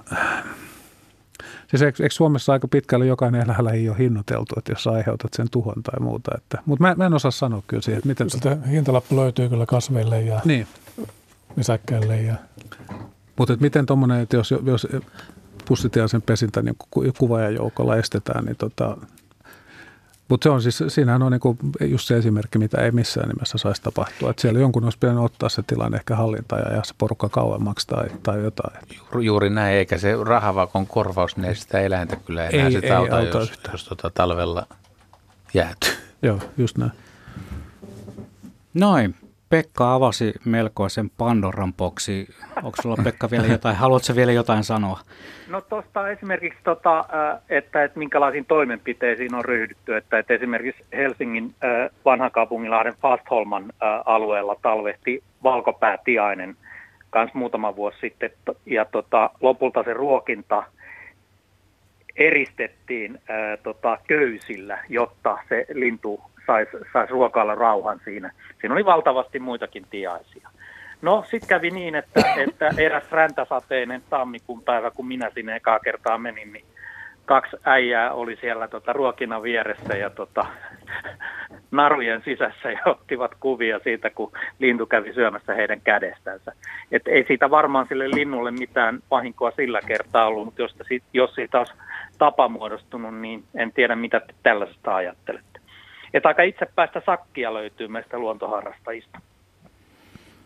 Joo, siis eihän tässä ole tietenkään hel- helposti tulee jotain vastakkainasettelua, että onko se lintupongari, lintukuvaaja ja muuta. Et, et se, ne samat eettiset ja käyttäytymissäännöthän pätee meihin kaikkiin. Että tota. mm. Kiitoksia Pekka, tämä oli vahvaa, vahvaa todistusta. Ja tuossa oli pakko käydä kurkkaamassa nämä hinnat. Pussitiaisen niin sanotuksi korvaushinnaksi on määritelty sata yksi euroa ja tuon kuningaskalastajan kahdeksansataaneljäkymmentäyksi euroa, eli, eli jos, jos se jollain tavalla voitaisiin todistaa yksittäisen kuvaajan aikaansaannokseksi, että se kuningaskalastaja menehtyy, niin saattaisi tulla kahdeksansataaneljäkymmentäyksi euron sakko. Mut se kann- kelle se menee? Mitä, niin, se lintu ei siitä hyödy mitään. Ei, ei, tiet, ei tietenkään no. lintu hyödy siitä mitään, mitään, mutta se ehkä saattaisi toppuuttaa sitten, jos tämä olisi myös tiedossa. Pitäisikö sinne käydä, anteeksi, pitäisikö sinne käydä laittamaan sellainen kyltti, että, että tämä lintulaji on kahdeksansataaneljäkymmentäyksi euron arvoinen, jos aiheutat sen kuoleman, joudut maksumieheksi, henkilöksi anteeksi. No joo, pitkä hiljaisuus. Tässä täytyy mutta ottaa vielä huomioon myös se, että kun tässä puhutaan linnusta tai yleensä yksilöidään se lintu, mutta on, onhan se ihan aika eettistä, esimerkiksi ajatellaan kasvikuvaus. Ja sä oot semmoisen laululla, että on neidonkenkiä kuvaamassa tai, tai miekkavalkkuu tai, tai orkideoja ja sä haluat niistä hyviä kuvia, niin sä pyörit sen kasvuston ympärillä ja tallaat kaiken sieltä, etkä välitä siitä. Niin on, on sekin aika epäeettistä, että jos ei osaa ottaa huomioon tätä maisemaa. Joo, ja kyllä niitäkin Kuusamossa tietysti on tikankonttia, neidonkenkää ja pääasiassa kuvaajat käy tietyllä paikalla. Ja jos kuvaajia on kymmeniä, niin kyllä se näkee. Sitä näkee pikkuhiljaa, että mistä on, mistä, mistä on yksilö kuvattu. Että siellä on aika, aika paljon jälkiäkin. Mutta sen verran vielä noista julkislinnuista ja muista, että jos, jos siellä niinku on iso kuvausporukka ja muuta, niin tota... Sitähän voi niinku itse miettiä sitä, että mikä mulle on tavallaan niiden kuvien arvo, kun siellä on niinku kymmeniä kuvaajia, joilla on ihan samanlaiset kuvat, että, että sä et saa niinku mitään se onkin hyvä kysymys. Li, lisäarvoa. Sehän on enemmän sitten, että sä haluat johonkin sosiaalisen, se on vähän kuin trofina, tämmöinen trofimetsästys, mm. että sä haluat sen kunkkukuvan tota, Facebook-sivulle tai jotain vastaavaa. Että hir- tai kotiarkistoon. Tai, tai jotain, jotain niin, että se on vähän, ehkä enemmän, se, se muuttaa vähän ehkä niinku... Se, se niin kuin, en mä tiedä, että mä jäin miettimään, tota, että miksi, miksi porukka menee näissä isoissa massoissa. Tota. Niin, mit, se on, sitä mäkin mietin. Mm. Siis jokainenhan sitä, jotka, jotka on käyn, kuvannut pitkään, niin jossain vaiheessa käy ja sä haluat nähdä, jos siellä on ollut, ollut hauska Lapinpöllö, mitä pääsee suht läheltä katsomaan, niin kyllä se, eihän sitä niin kuin voi kieltääkään, mutta se, että jos niitä samanlaisia kuvia todella näkee paljon, niin, niin voihan siinä kuvatessa oppia to, kokeneelta kuvaajilta kaiken näköistä. Nämä, ei koke- ne kerro mitään. Ei ne kaikki ei kerro, mutta kokeneet kuvaajat vois, niin kuin Toikkakin sanoi tuossa, niin he, he vois ottaa sen, että kuka siellä on kapteeni ja pystyt sä ottamaan sen viitan siinä, ja kun siellä kaksitoista Jannu sanoo vaan, että älä sä, älä sä tänne tuu määräämään. Sitten se paine, kun se lähestyy. Mä, mä oon itse nähnyt myös tämmöisiä tilanteita useammankin kerran, missä, missä lintu on, on, on syömässä tai pensaassa. Ja aluksi se rinki on aika hyvä siinä, mutta kyllä se siitä niin kuin jotenkin se vaan niin kuin supistuu ja supistaa. Yksi menee lähemmäs ja toinen tulee toiselta puolelta. Ja jos siinä ei ole oikeasti semmoista matadoria, joka sanoo, että rajat on tässä ja seuraava lyönti osuu, niin sitten tota, sit, sit se voi mennä huonosti. Mm. Kuulin eräästä tapauksesta, vähän toi matadori tai tuollainen, tuollainen niin kuin ohjeistaja, että oli tällainen melkein kaksimetrinen kaveri, kun oli ärähtänyt eräässä kuvauspaikassa. Ei ollut kysymys tästä kuningaskalastajapaikasta, vaan, vaan juuri tällaista pöllöpaikasta. Niin siinä oli kyllä sitten se päätään lyhyemmät kaverit, ne oli kyllä sitten vähän vetäytyneet. Mutta eihän voi lähteä siitäkään ajatuksesta, että kaikki tällaisiin paikkoihin olisi sitten joku BirdLifein lintupoliisi paikalla, joka valvoisi tilannetta. Tai se on varmaan vaan semmoinen oma sosiaalinen ohjailu. Siinä pitäisi olla niissä kuvaustilanteissa, että jollain on aina sen verran sitä rohkeutta sanoa, että hei, nyt tämä homma ei toimi. Mutta toisaalta onhan tämä silloin tämä poliisikin siellä paikalla. Eli joo, vaikea, vaikea on teema. Otetaan, otetaan seuraava soittaja mukaan. Tässä ehkä hypätään nyt ihan toiseen asiaan. Haluaisin jossain kohtaa kuitenkin, että puhuttaisiin näistä myös tästä luontokuvauksen, mihin niitä julkaistaan. Tuossa äsken Seppo varsinkin otti esille sen, että, että niitä kunkkukuvia laitetaan vaikka sinne sosiaaliseen mediaan, että niistä saisi tykkäyksiä, klikkauksia, niin tästä me voitaisiin vähän puhua. Mutta otetaan tähän kohtaan, otetaan tähän kohtaan tuota Teppana Nastolasta mukaan lähetykseen. Terve. Terve. Tuossa äsken jo sivuttiin vähän sitä asiaa, kun häiritään tämän luontokuvauksen varjolla lintuja. Mm-hmm. Musta ei ole kellään tullut mieleen, että siinä tulee monellekin on niin kuin teetettyä häiriötä paikalliselle asukkaille. Mm-hmm. Kun, kun olen törmännyt tilanteisiin mettän ja mettänomistajana ja maajussina, että jätetään autoja keskelle tietä ja sitten pistetään kamerat parkkiin paikallistietä kahta puolta. No hyvä, että siitä yksi auto pääsee läpi, te saati sitten vastakkain ajavat autot. Ja ihan niin kuin tämä olisi, että ollaan niin kuin maailman omistajia täällä maakunnassa, että tämäkin pointti pitäisi ottaa huomioon. Hmm. Eikö näitä, näitä tilanteita... Pitäis... Niin, ole hyvä. On niitä tilanteita tullut vastaan ja... Jos yhdessäkin autossa kerrankin olisi ollut vetokoukku, niin minä olisin vetänyt sen traktorilla nimettään. ei, ei, ei sitä kyllä nyt passaisi niinku paikallisiakaan unohtaa siinä touhussa. Tämä kyllä sama koskee marjastajia ja koiran ulkoiluttajia, että ette työ ainoita ole. Että mm-hmm. Se on niinku... Meinataan vaan, että kun täällä maalla on tie, niin täällähän saadaan lätkiä autot ja kamerat sun muut pystyy ihan minne vaan, mutta ei se nyt kyllä ihan minusta silleen kävele. Ja semmoinen hyvä tapa ainakin Kuusamon seudulla ollut, ollut, että jos sattuu joku laji olemaan niin, että liikutaan jonkun asutuksen vierestä läpi tai joku laji on sen asutuksen lähellä, niin käydään sanomassa reippaasti, että teidän pihamaalla on tämmöinen laji, että voiko sitä kuvata. Niin kyllä se lupa yleensä sieltä tulee. Katsos, kun näissä orkestereissa riittää sitä kaiken näköistä kulkijaa ja justiin tuntuu siltä, että mitä etelämpää ollaan, niin sitä itse varmemmin tullaan. Sitten myöhän pistetään tämä systeemiparkkiin tähän ja piste. Mm.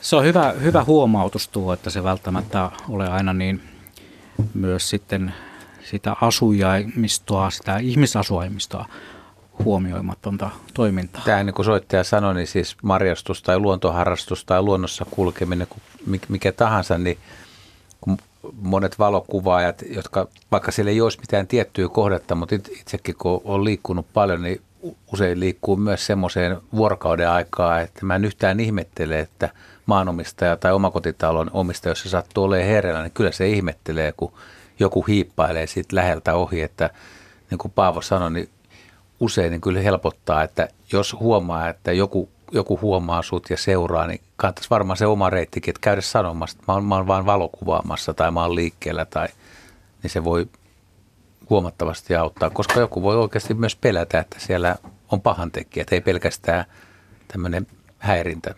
Ja aika monta tilannetta on niin ollut ihan hauska, kun on käynytkin tällä lailla näin, niin sitten on syntynyt isännän tai emännän kanssa aika hauska keskustelu jostain, jostain lintulajeistakin. Ja niin kuin tässäkin, kun oli puhetta tästä, että tullaan autolla ja sitten siihen lyödään kamerat pystyyn, niin, niin kyllähän se niin kuin hyvän, hyvän käyttäytymisen ja olemisen niin kuin peri, periaatteet toimii. Ja voisihan sen auton jättää vähän kauemmaksi turvalliseen ja sellaiseen paikkaan, että se ei, ei niin kuin aiheuta liikenteelle tai muuta häiriöä ja käppäillä sitten siitä niiden kameravehkeiden kanssa. Eihän sillä autolla tarvitse ihan perille asti päästä. Kyllä yllättävän perille ajetaan. Pekka tuossa äsken mainitsi sen valkopäätiaiskohteen, niin kyllä siellä ajetaan ihan siihen melkein ruokinnalle asti. Mietinkin juuri eräänä päivänä, kun siellä kävelin siitä ohi, niin mietin, että voi kun olisi sellainen oikein iso amerikkalaisvalmisteinen maastoauto, niin mä ajaisin sinne mäen päälle asti, koska semmoinen, mikä menee kivien ja kantojen ja muiden yli. Ei tarvitsisi noista autosta ylös ollenkaan, se olisi valmiiksi jo maastovärinenkin, se olisi vähän niin kuin renkailla kulkeva piilokuju. Pääsisi joka paikkaan, eikö se olisi aika kätevää? Ei varmaan kellekään tulisi mieleenkään pahoittaa mieltään, vai mitä? Tämä tämmöisenä välikevennyksenä tähän kohtaan. Muistutan siitä, että yle piste fi kautta luonto löytyy tämä äänestyksemme, ja äänestyksessä on annettu aika mojova määrä ääniä. Katsotaan tässä kohtaa. Se lukema on jo pitkälti yli kaksituhatta ja vahvasti näyttää siltä, että metsähiiri on viemässä pottia, mutta ketut tulevat loikoillen ihan siinä.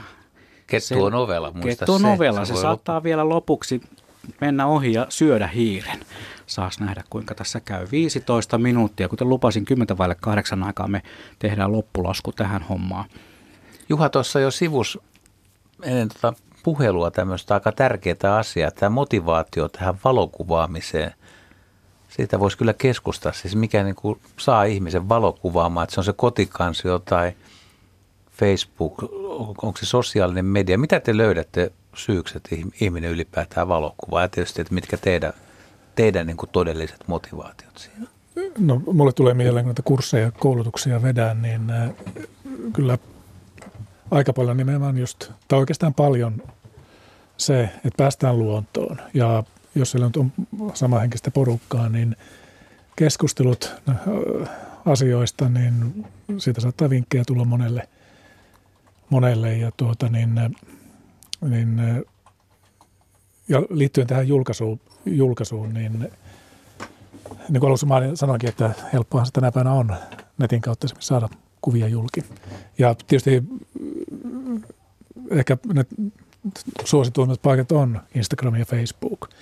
Ja tietysti kaikkihan ottaa tykkäyksiä hurjan paljon. Ja, ja joskin vaiheessa keskusteltu tästä, että miten tämmöinen tykkäysten hakeminen tai saaminen sitä vaikuttaa omaan kuvaustyöskentelyyn. Että haetaanko pelkästään tykkäyksiä vai unohtuuko meille sitten semmoinen joku oma juttu, mitä sieltä ehkä haluttaisiin tuoda, haluttaisiin kuvata, mutta ollaan pikkusen vankina. Nyt ollaan aika ytimessä jo siinä, niin kuin, tässä niin kuin kuvan, kuvan, kuvan kä- tavallaan ja, instakäytössä. Ja samaten niin kuin pelataan aika paljon yhdellä kuvalla. Ja jos me mietitään kuvaamista, luontokuvaamista, niin luonnossa on hurjan paljon asioita, mitä yhdellä kuvalla ei voi esittää. Ja tämä asia tulee monta kertaa esille nimenomaan näissä koulutustilanteissa. Ja sitten siellä nyt vinkkinä on, että miettikää asiaa vaikka kymmenen kuvan tai viidentoista kuvan sarjana. Mutta onko ja, sulla paljon kuvaajia, jotka, jotka, jotka heti tunnustaa, että he ei ole missään Instassa tai Facebookissa, he ei edes näytä kenellekään, että he kuvaa vaan itselle. Pöytälaatikkoon. No siitä jonkun, ihan sanotaan muutamia, mutta kuitenkin pääasia on semmoinen, että se, kyllä tänä päivänä Instagram ja Facebook on semmoisia, minne kuvaa halutaan laittaa. Jaa. Mutta tuosta kysymyksestä vielä se, että, että mi, niin minkä, minkä takia kuvaa, niin joskus itsestä miettinyt, niin kyllä se varmaan sellainen kokonaisuus on se, että se on tosiaan hyvä syy ja, ja on hauska lähteä sinne maastoon, olla, olla niin kuin ulkona. Sitten se, että se kuvaamistapahtuma, niin siinä on tietysti niitä kameroiden ja laitteiden kanssa on sellainen tietty tekninen äijä, äijämäinen haaste, että on niin kuin, pystyt saattaa niin kuin niskalenkisellä tekniikalla siitä lumikko- ja myyrätilanteesta, että sä saat sen talteen. Että siinä on aina se sellainen, sellainen tota, semmoinen niin kuin värk, värk, värkkien kanssa puuhastelu ja sitten, tota, niin, sitten se, että kun sulla on ne failit on ja muuta, niin sitten se on semmoista pimeän syysillan, talviillan puuhastelua, niiden kuvien tekeminen ja semmoista nastaa puuhastelua tietokoneen kanssa. Ja tota, noin, niin, niin, niin, niin, sitten se, että siellä kuvaustilanteessa, just niin kuin Paavokin sanoi, niin sehän monesti, niin kuin, no paljon olet yksin jossain kökötät jossain kojussa tai ma- liikut maastossa yksin, mutta sitten monesti se on se hauska sosiaalinen tapahtuma sen porukan kanssa.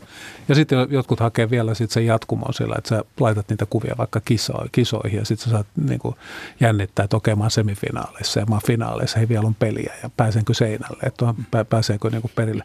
Se on niin kuin yksi tapa käyttää sitä kuvaa, että sä osallistut kuvauskisoihin. Että et, et, tämä sosiaalisen median julkaisu, julkaiseminen, se on yksi käyttö niille kuville ja tota, tota, tota, tietenkin yhä ehkä vaikeampi ihan puhtaasti niillä kuvilla niin kuin elättää ja ansaita oma elantonsa, niin, niin hankaloituu ja muuta sen kuvatulvan takia. Mutta. Tuossa tuo valokuvaaminen on tavallaan, sitä voi hyvin verrata myös metsästykseen. Siinä on jännitys ja se, se peli, että saat sä sen linnun tai jonkun kuvattua tai onnistuuko se. Ja usein metsästäjiä saatetaan kritisoida, kun he sanoo, että he lähtee metsälle, että ei se saalis ole kovin tärkeä, että siellä ulkona on hauska olla, niin pystyttekö te niin kuin valokuvaajana sanoa, että voisitte lähteä suurin piirtein, että lähdette sinne ulos ja niin kuin, ei, ei oteta yhtään kuvaa, että ei tarvitse kameraakaan, että tota, kun niitä verrataan tällä no, alalla. Täytyy sanoa, että mulla monta kertaa on sellainen tilanne, että lähdin, lähdin ilman kameraa. Ja ihan sen takia, että kun mulla on kamera käsissä ja tai reppu selässä, niin sitä niin oli tietysti tietää, että mulla nyt on kamera täällä, että jotakin kuvattavaa ehkä pitäisi löytyä. Kun olet ilman kameraa mukana niin, tai liikkeellä, niin silloin tietysti samalla tavalla tarkkaillaan. Ja ehkä siinä on niin kuin sillä tavalla, kun et sitä kameraa kaiva esille, vaan mietit sitä kohdetta, löydät jonkun kuvauskohteen ja mietit, että miten sitä nyt kuvaisin. Niin sitten sulla on kuitenkin mielessä ja päätet tulet vaikka seuraavana päivänä tai parin päivän päästä. Ja sulla on vähän niin kuin alitajunta työstää jo sitä kohdetta, kun tulet tänne paikan päälle uudestaan. No pystyt sä kävelemään yli sataa metriä niin, että sä et todellakaan mieti kuvaa. Että miten sä nollaat itse?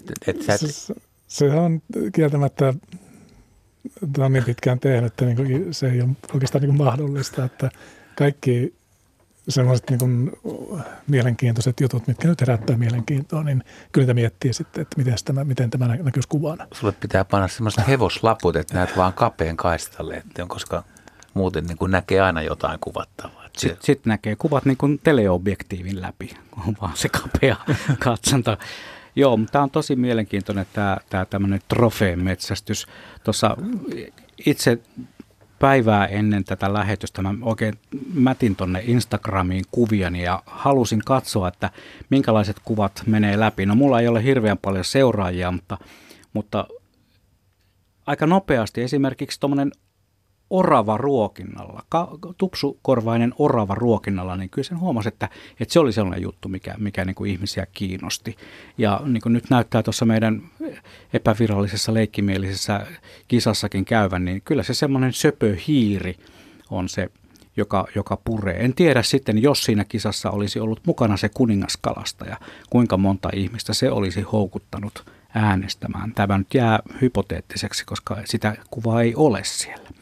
Mutta tietysti se on, että miten ihmiset sitten löytävät ensinnäkin nämä kuvat. Kun Instagram esimerkiksi on täynnä kuvia, toinen toistaan hienompia kuvia, tosin valtava määrä samanlaisia kuvia. Hmm. Niin miten ihmiset löytävät sitten ne parhaat kuvat parhaiden kuvaajien joukossa tai ne sellaiset kuvat, jotka kiinnostaa, niin se on. Se jää varmasti tässä ohjelmassa selvittämättä. Mutta tässä on ehkä vähän sitä sil- silmäteemaa, että tota noin, niin oravalla on söpöt isot silmät ja tällä hiirellähän on yksi kolmasosa ropan koosta on silmät. Että mm. tuota. Mutta jos olisi laittanut rotan kuvan, niin se ei varmasti olisi herättänyt samanlaista mielenkiintoa kuin se kiva metsähiiri. Mutta sen verran vielä tuosta, mitä tuossa oli tuosta liikkumisesta maastossa ilman kameraa tai kameran kanssa, niin tota, yleensä tulee itse hipparoitua sen kameran kanssa, mutta käännettäköön se niin, että ei, ei yhtään harmita, vaikka ei yhtään kuvaa olisi tullut otettu. Ennen kuin otetaan seuraava soittaja mukaan lähetykseen, niin minun on pakko kysyä yksi kysymys. Sellainen, että näettekö te koskaan sellaisia unia, että tulee jotain todella hienoa kuvattavaa, mutta kamera on väärässä paikassa sillä hetkellä. Esimerkiksi autossa tai jossakin joka tapauksessa, ja se tilanne menee ohi. Tuleeko teille tällaisia unia? Voin kertoa, että allekirjoitut näkee niitä välillä. Täytyy sanoa, että en ole koskaan nähnyt semmoisia unia, että mikä liittyisi ei, ei luontovalokuvaksi. Okei, tota, mennään eteenpäin, ettei tästä joku... Se oli hyvä kysymys. Ei. Joku, joku tota, vedä johtopäätökseen meikäläisen aivokopan työskentelyyn. Oletko nähnyt tuntaa, että saat tarkan kuvan joskus? Öö, olen joskus epäillyt ottaneeni tarkan kuvan, mutta se on vaan epäilys. Nyt me yhdistämme puhelinlinjoja pitkin lähetyksen Sevettijärvelle. Siellä on Tallu. Terve. Mukava, kun maltoit odottaa. Joo, mikä tässä ootellessa täällä on niin komiat maisemat. No niin, varmasti. Joo, eli tuota niin... Äh, Mä ehkä uskaltaisin lyödä vetoa, että mulla on maailman ainut ahman ottama selfie-kuva. Tota, sanoppa uudestaan siis. Ahman ottama selfie-kuva. Okei, kerro. Nyt kuunnellaan Ää, tarkasti. No tästä on nyt useampi vuosi on aikaa.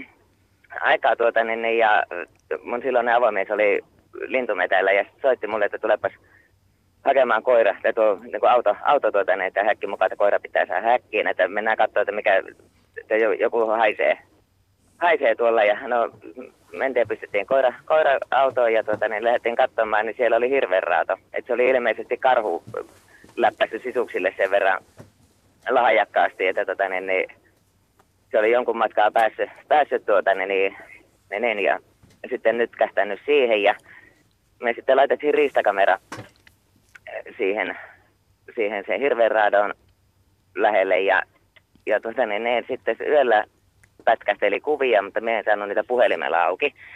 auki tuota, niin, ja sitten minä sain seuraavana päivänä sain niitä jotenkin venkslattua ja no, sitten soitin sitten miehelle, että tuu suoraan sitten kotiin, että tiedä norkoilemaan mihinkään kauppaan. Ja lähdetään katsomaan, että mitä siellä kamerasta löytyy. Niin, no eipäs ne löytynyt koko halavatun kameraa. Eli tuota, niin, siinä oli vain neljä osaa purtu kiinnitysremmi sitten siinä ja sitten se oli tämä ahma oli jättänyt kyllä sitten nimimerkkinsä siihen männynkylkeen, että siinä oli komiat raapasut. Oli, oli siinä ja etsittiin ja etsittiin sitä kameraa ja no ei sitä löytynyt ja no sitten tuota, mentiin kotiin ja ruvettiin katsomaan niitä kuvia, niin no siinä oli ensin näkyykö se ahma roikku siinä männynkyljessä siinä hirvenraadon vieressä ja sitten näkyi semmoinen lähikuva, että missä ilmeisesti se oli hampaat siinä, siinä tuota, että se näki, että tuossa on jotain jännää, jännää ja, ja tuota, niin, niin, sitten se rupesi lähettelemään ensin maisemakuvia ja sitten oli semmoinen melkein onnistunut selfie, että siinä kuono jäi pois siinä kuvasta. Sitten niitä tuli, niitä tuli pari kappaletta ja sitten niitä yritettiin, yritettiin sitä kameraa, kameraa löytää sieltä niiden se ahman ottamien maastokuvien perusteella, että lyötiin selälleen mättälle maata ja katsottiin kameran kuvaa ja puuteen latvoja, että olisiko samaan näköistä. No eihän se ole ihan ollut sitten, että sinne, sinnepä se herma, niin sitten se minun ristakamerani kanssa häippää. Aika huikea tarina.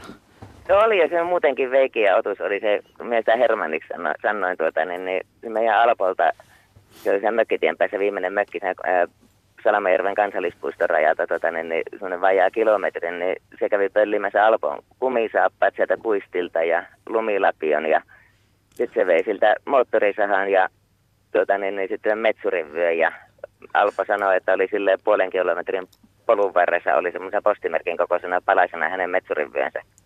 Sitten no, sit me sanottiin jo Alpolle, että sen kannattaa varmaan laittaa se vene karhukettingille ja avloilukolla koivun kylkeen kiinni, että se hermani pöllii vielä senkin. Melkoinen hermanni. Oli se kyllä. Sitten hän kävi Alpoon iskukoukut ja matikkakoukut kävi kokemassa. Ja Tällä, se, se oli kyllä niin, niin veiki ja kapistus kyllä oli. Että. Hmm. No löytyykö se riistakamera koskaan? Öö, ei sitä löytynyt, mutta se oli myös aika hupainen, kun tuota, niin minä laitoin sitten vakuutusyhtiölle laitan sitten viestin, että, että Ahma on vienyt minun, varastanut minun riistakameraan, niin sieltä tuli sitten vastaus, että eikö se niin kuin olisi poliisin juttu, että tuota, niin jos poliisi kuulustelisi.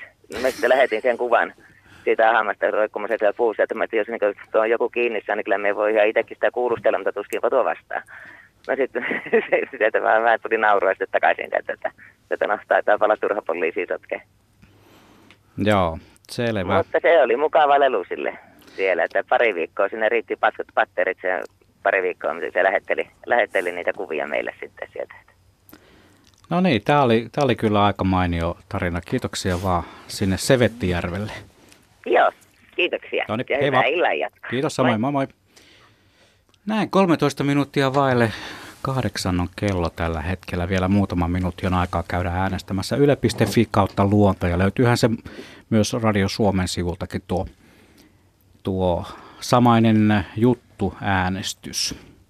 Jaana täällä lähestyy. Meitähän on kuunnellut useammankin kerran tämä luontokuva illa ja tietää, että Seppo Susi Pöllänen on susikuvaaja, mutta Paavo Hamunen ei ole vielä kertonut, että jos, onko sulla joku bravuuri, miten tässä tituleerasin sua opettajaksi, mikä ei ole ihan oikea, niin mi, mi, mikä sulla on niin kuin lempiaihe? No, no kerron alussa, että kuvaus lähti sitä isän kamer- kameralla ja isän kamerassa oli viisikymmentä millainen optiikka ja loittorengassarja. Ja ehkä siitä tarttui tämmöinen lähikuvausinnostus ja sitten myöhemmin tuli myös linnut ja nisäkkäät ja kasvit ja maisemat. Eli on tämmöinen kalaajapaletti. Joka paikan höylä, eli kuvaan mitä vaan. Sä kuvaat kaikkea, mutta jos, jos olisi joku toive sitten, esitetään tämä näin, että joku, joku tämmöinen tämän talven toive, niin mitä et ole kuvannut no, koskaan? Tai mitä haluat parantaa? Tuli paha kysymys. Niin sä olisit kuvannut kaiken, ei sitä keksi, mutta no, mitä haluat parantaa? Enää, sanotaan, että maisemapuolella on hurjan paljon parannettavaa ja, ja jotkut, esimerkiksi saukko on semmoinen, mikä todella paljon kiinnostaa ja mitä häneltä tulisi. Kyllähän paljon aiheita on, mutta... Tykky oli niin hyvä viime talvena, että se, sitä ei varmaan ihan heti... No tykky oli hyvä ja tietysti tämmöiset ö, olosuhteet, missä normaalisti ei kuvata, esimerkiksi ilta ja yö, ö, joku räntäsade, ehkä vesisade, että tämän päivän kameratekniikka antaa mahdollisuuksia myös tämmöiseen vähän poikkeaviin sääolosuhteisiin, että mistä kuvia olisi mahdollista ottaa. Sami täällä kritisoi, että näitä luontokuvia näytetään siis usein liian kauniita luontokuvia. No, että ite... Olisiko tilaus näille rumille tai vaikeille luontokuville? Ideas menisi jatkaa tästä, että kun puhutaan näistä maisemakuvista ja hienoista valoista. Ja tässä nyt on muutamana vuotena, vuosien aikana laskettu Kuusamossa, siis marraskuun joulukuun kirkkaat päivät. Niin voi sanoa, että ne on ihan muutamia, muutamia päiviä. Että valtaosahan siellä on sitten harmaata, joko sadetta tai harmaata päiviä, mutta kaikki kuvat yleensä on sitten näitä hienoilta hienossa valossa kuvattuja. Entäs Seppo, sä oot myös kuvannut melkein kaiken. Onko vielä jotakin, mitä sä haluaisit kuvata? Esimerkiksi vaikka nyt niiden susien maailmasta. Joo, su- suden ja ilveksen kohtaaminen. Oho. Kuinka odotettu tämä? Sä oot sata neljäkymmentä vuotta, jos sulla tämä tapahtuu. Eikö tässä saanut vapaasti toi? Saa, joo. Se joo, olisi, kyllähän joo. Se olisi varmaan monen muunkin. Kyllähän ilveksen kuvaaminen olisi monelle... Luontokuvalle tiedetään unelma, että se on kumminkin hankalin näistä suurpedoista.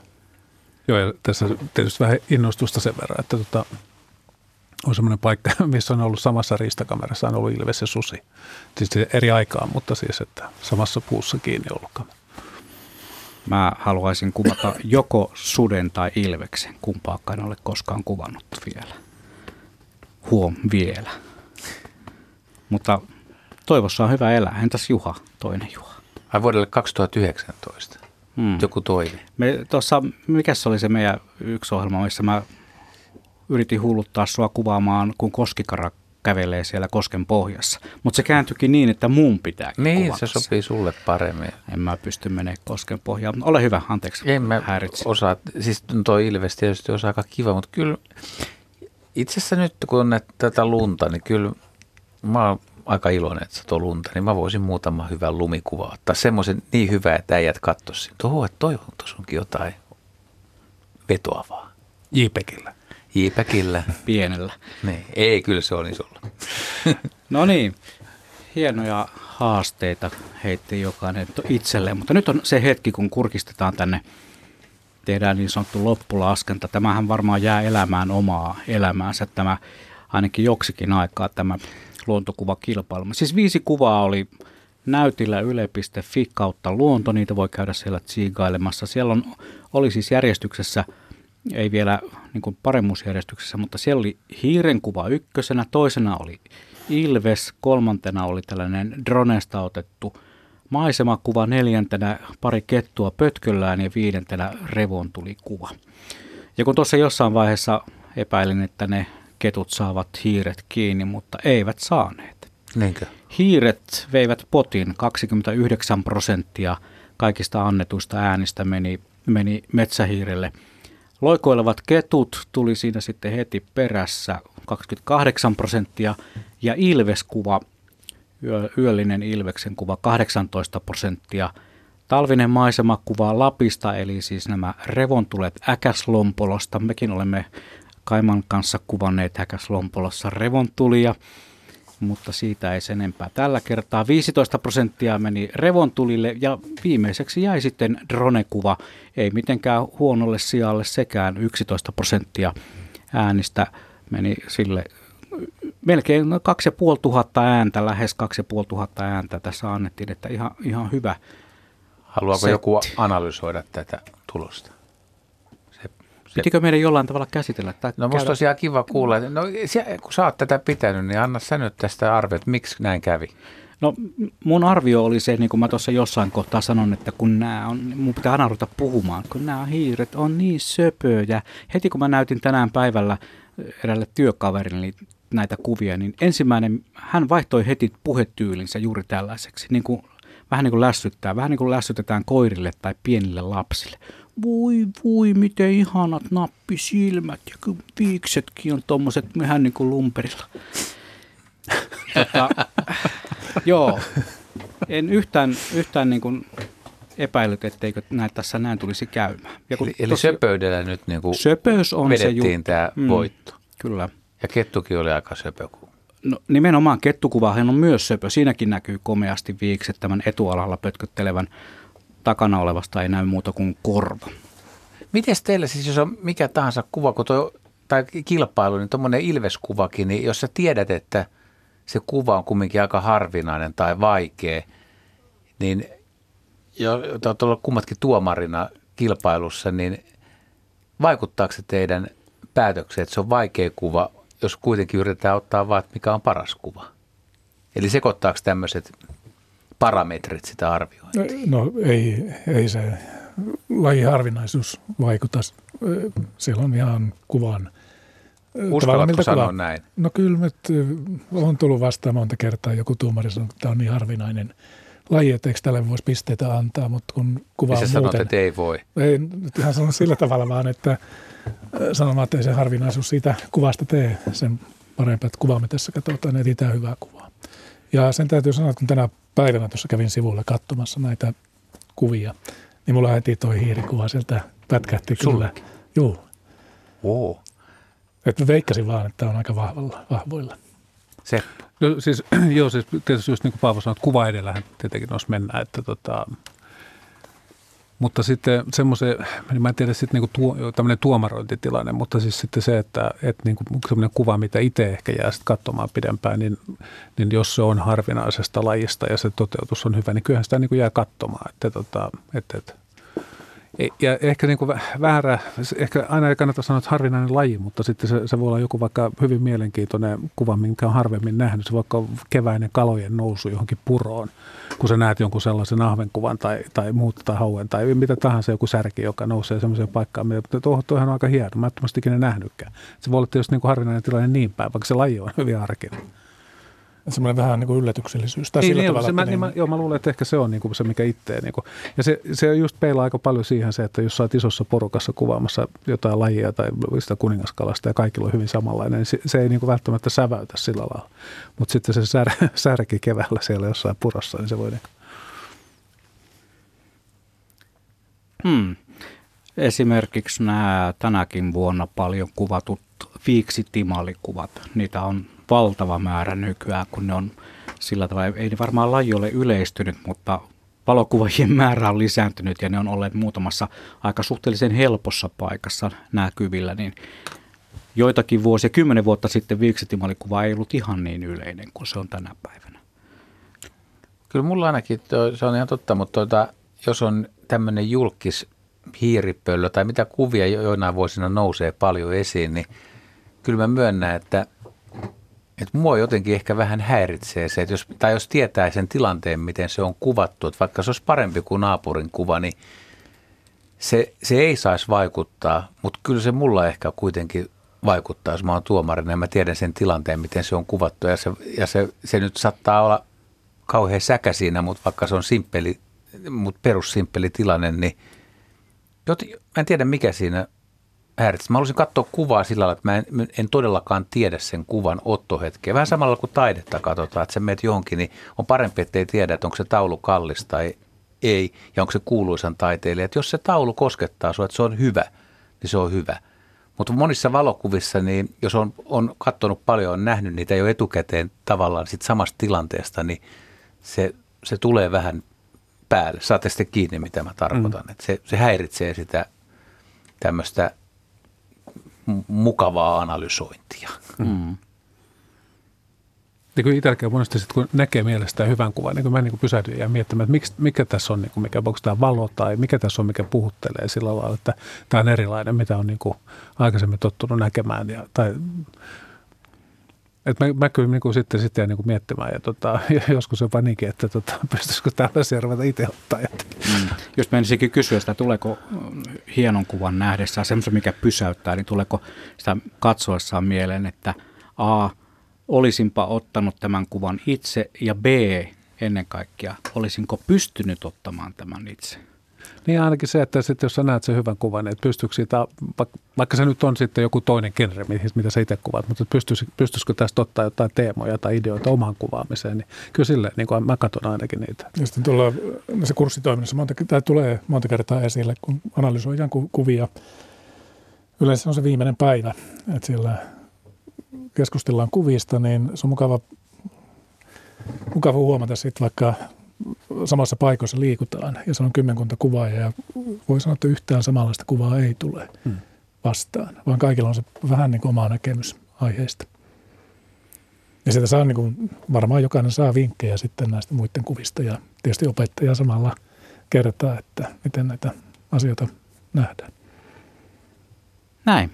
Olemme jälleen kerran käsitelleet Luonto-Suomen luontokuvausillassa tätä teemaa aika monelta näkökulmalta. Välillä oltiin vähän teknisiä ja sitten vähän filosofisia ja sitten oltiin etiikan puolella ja, ja sitten mielipiteiden maailmassa. Mä luulen, että tämä keskustelu jatkuu seuraavalla kerralla, minkälaisella kokoonpanolla, kenties tällä samalla tai sitten ei, mutta keskustelu joka tapauksessa jatkuu. Ei muuta kuin hyviä valotuksia kaikille tasapuolisesti.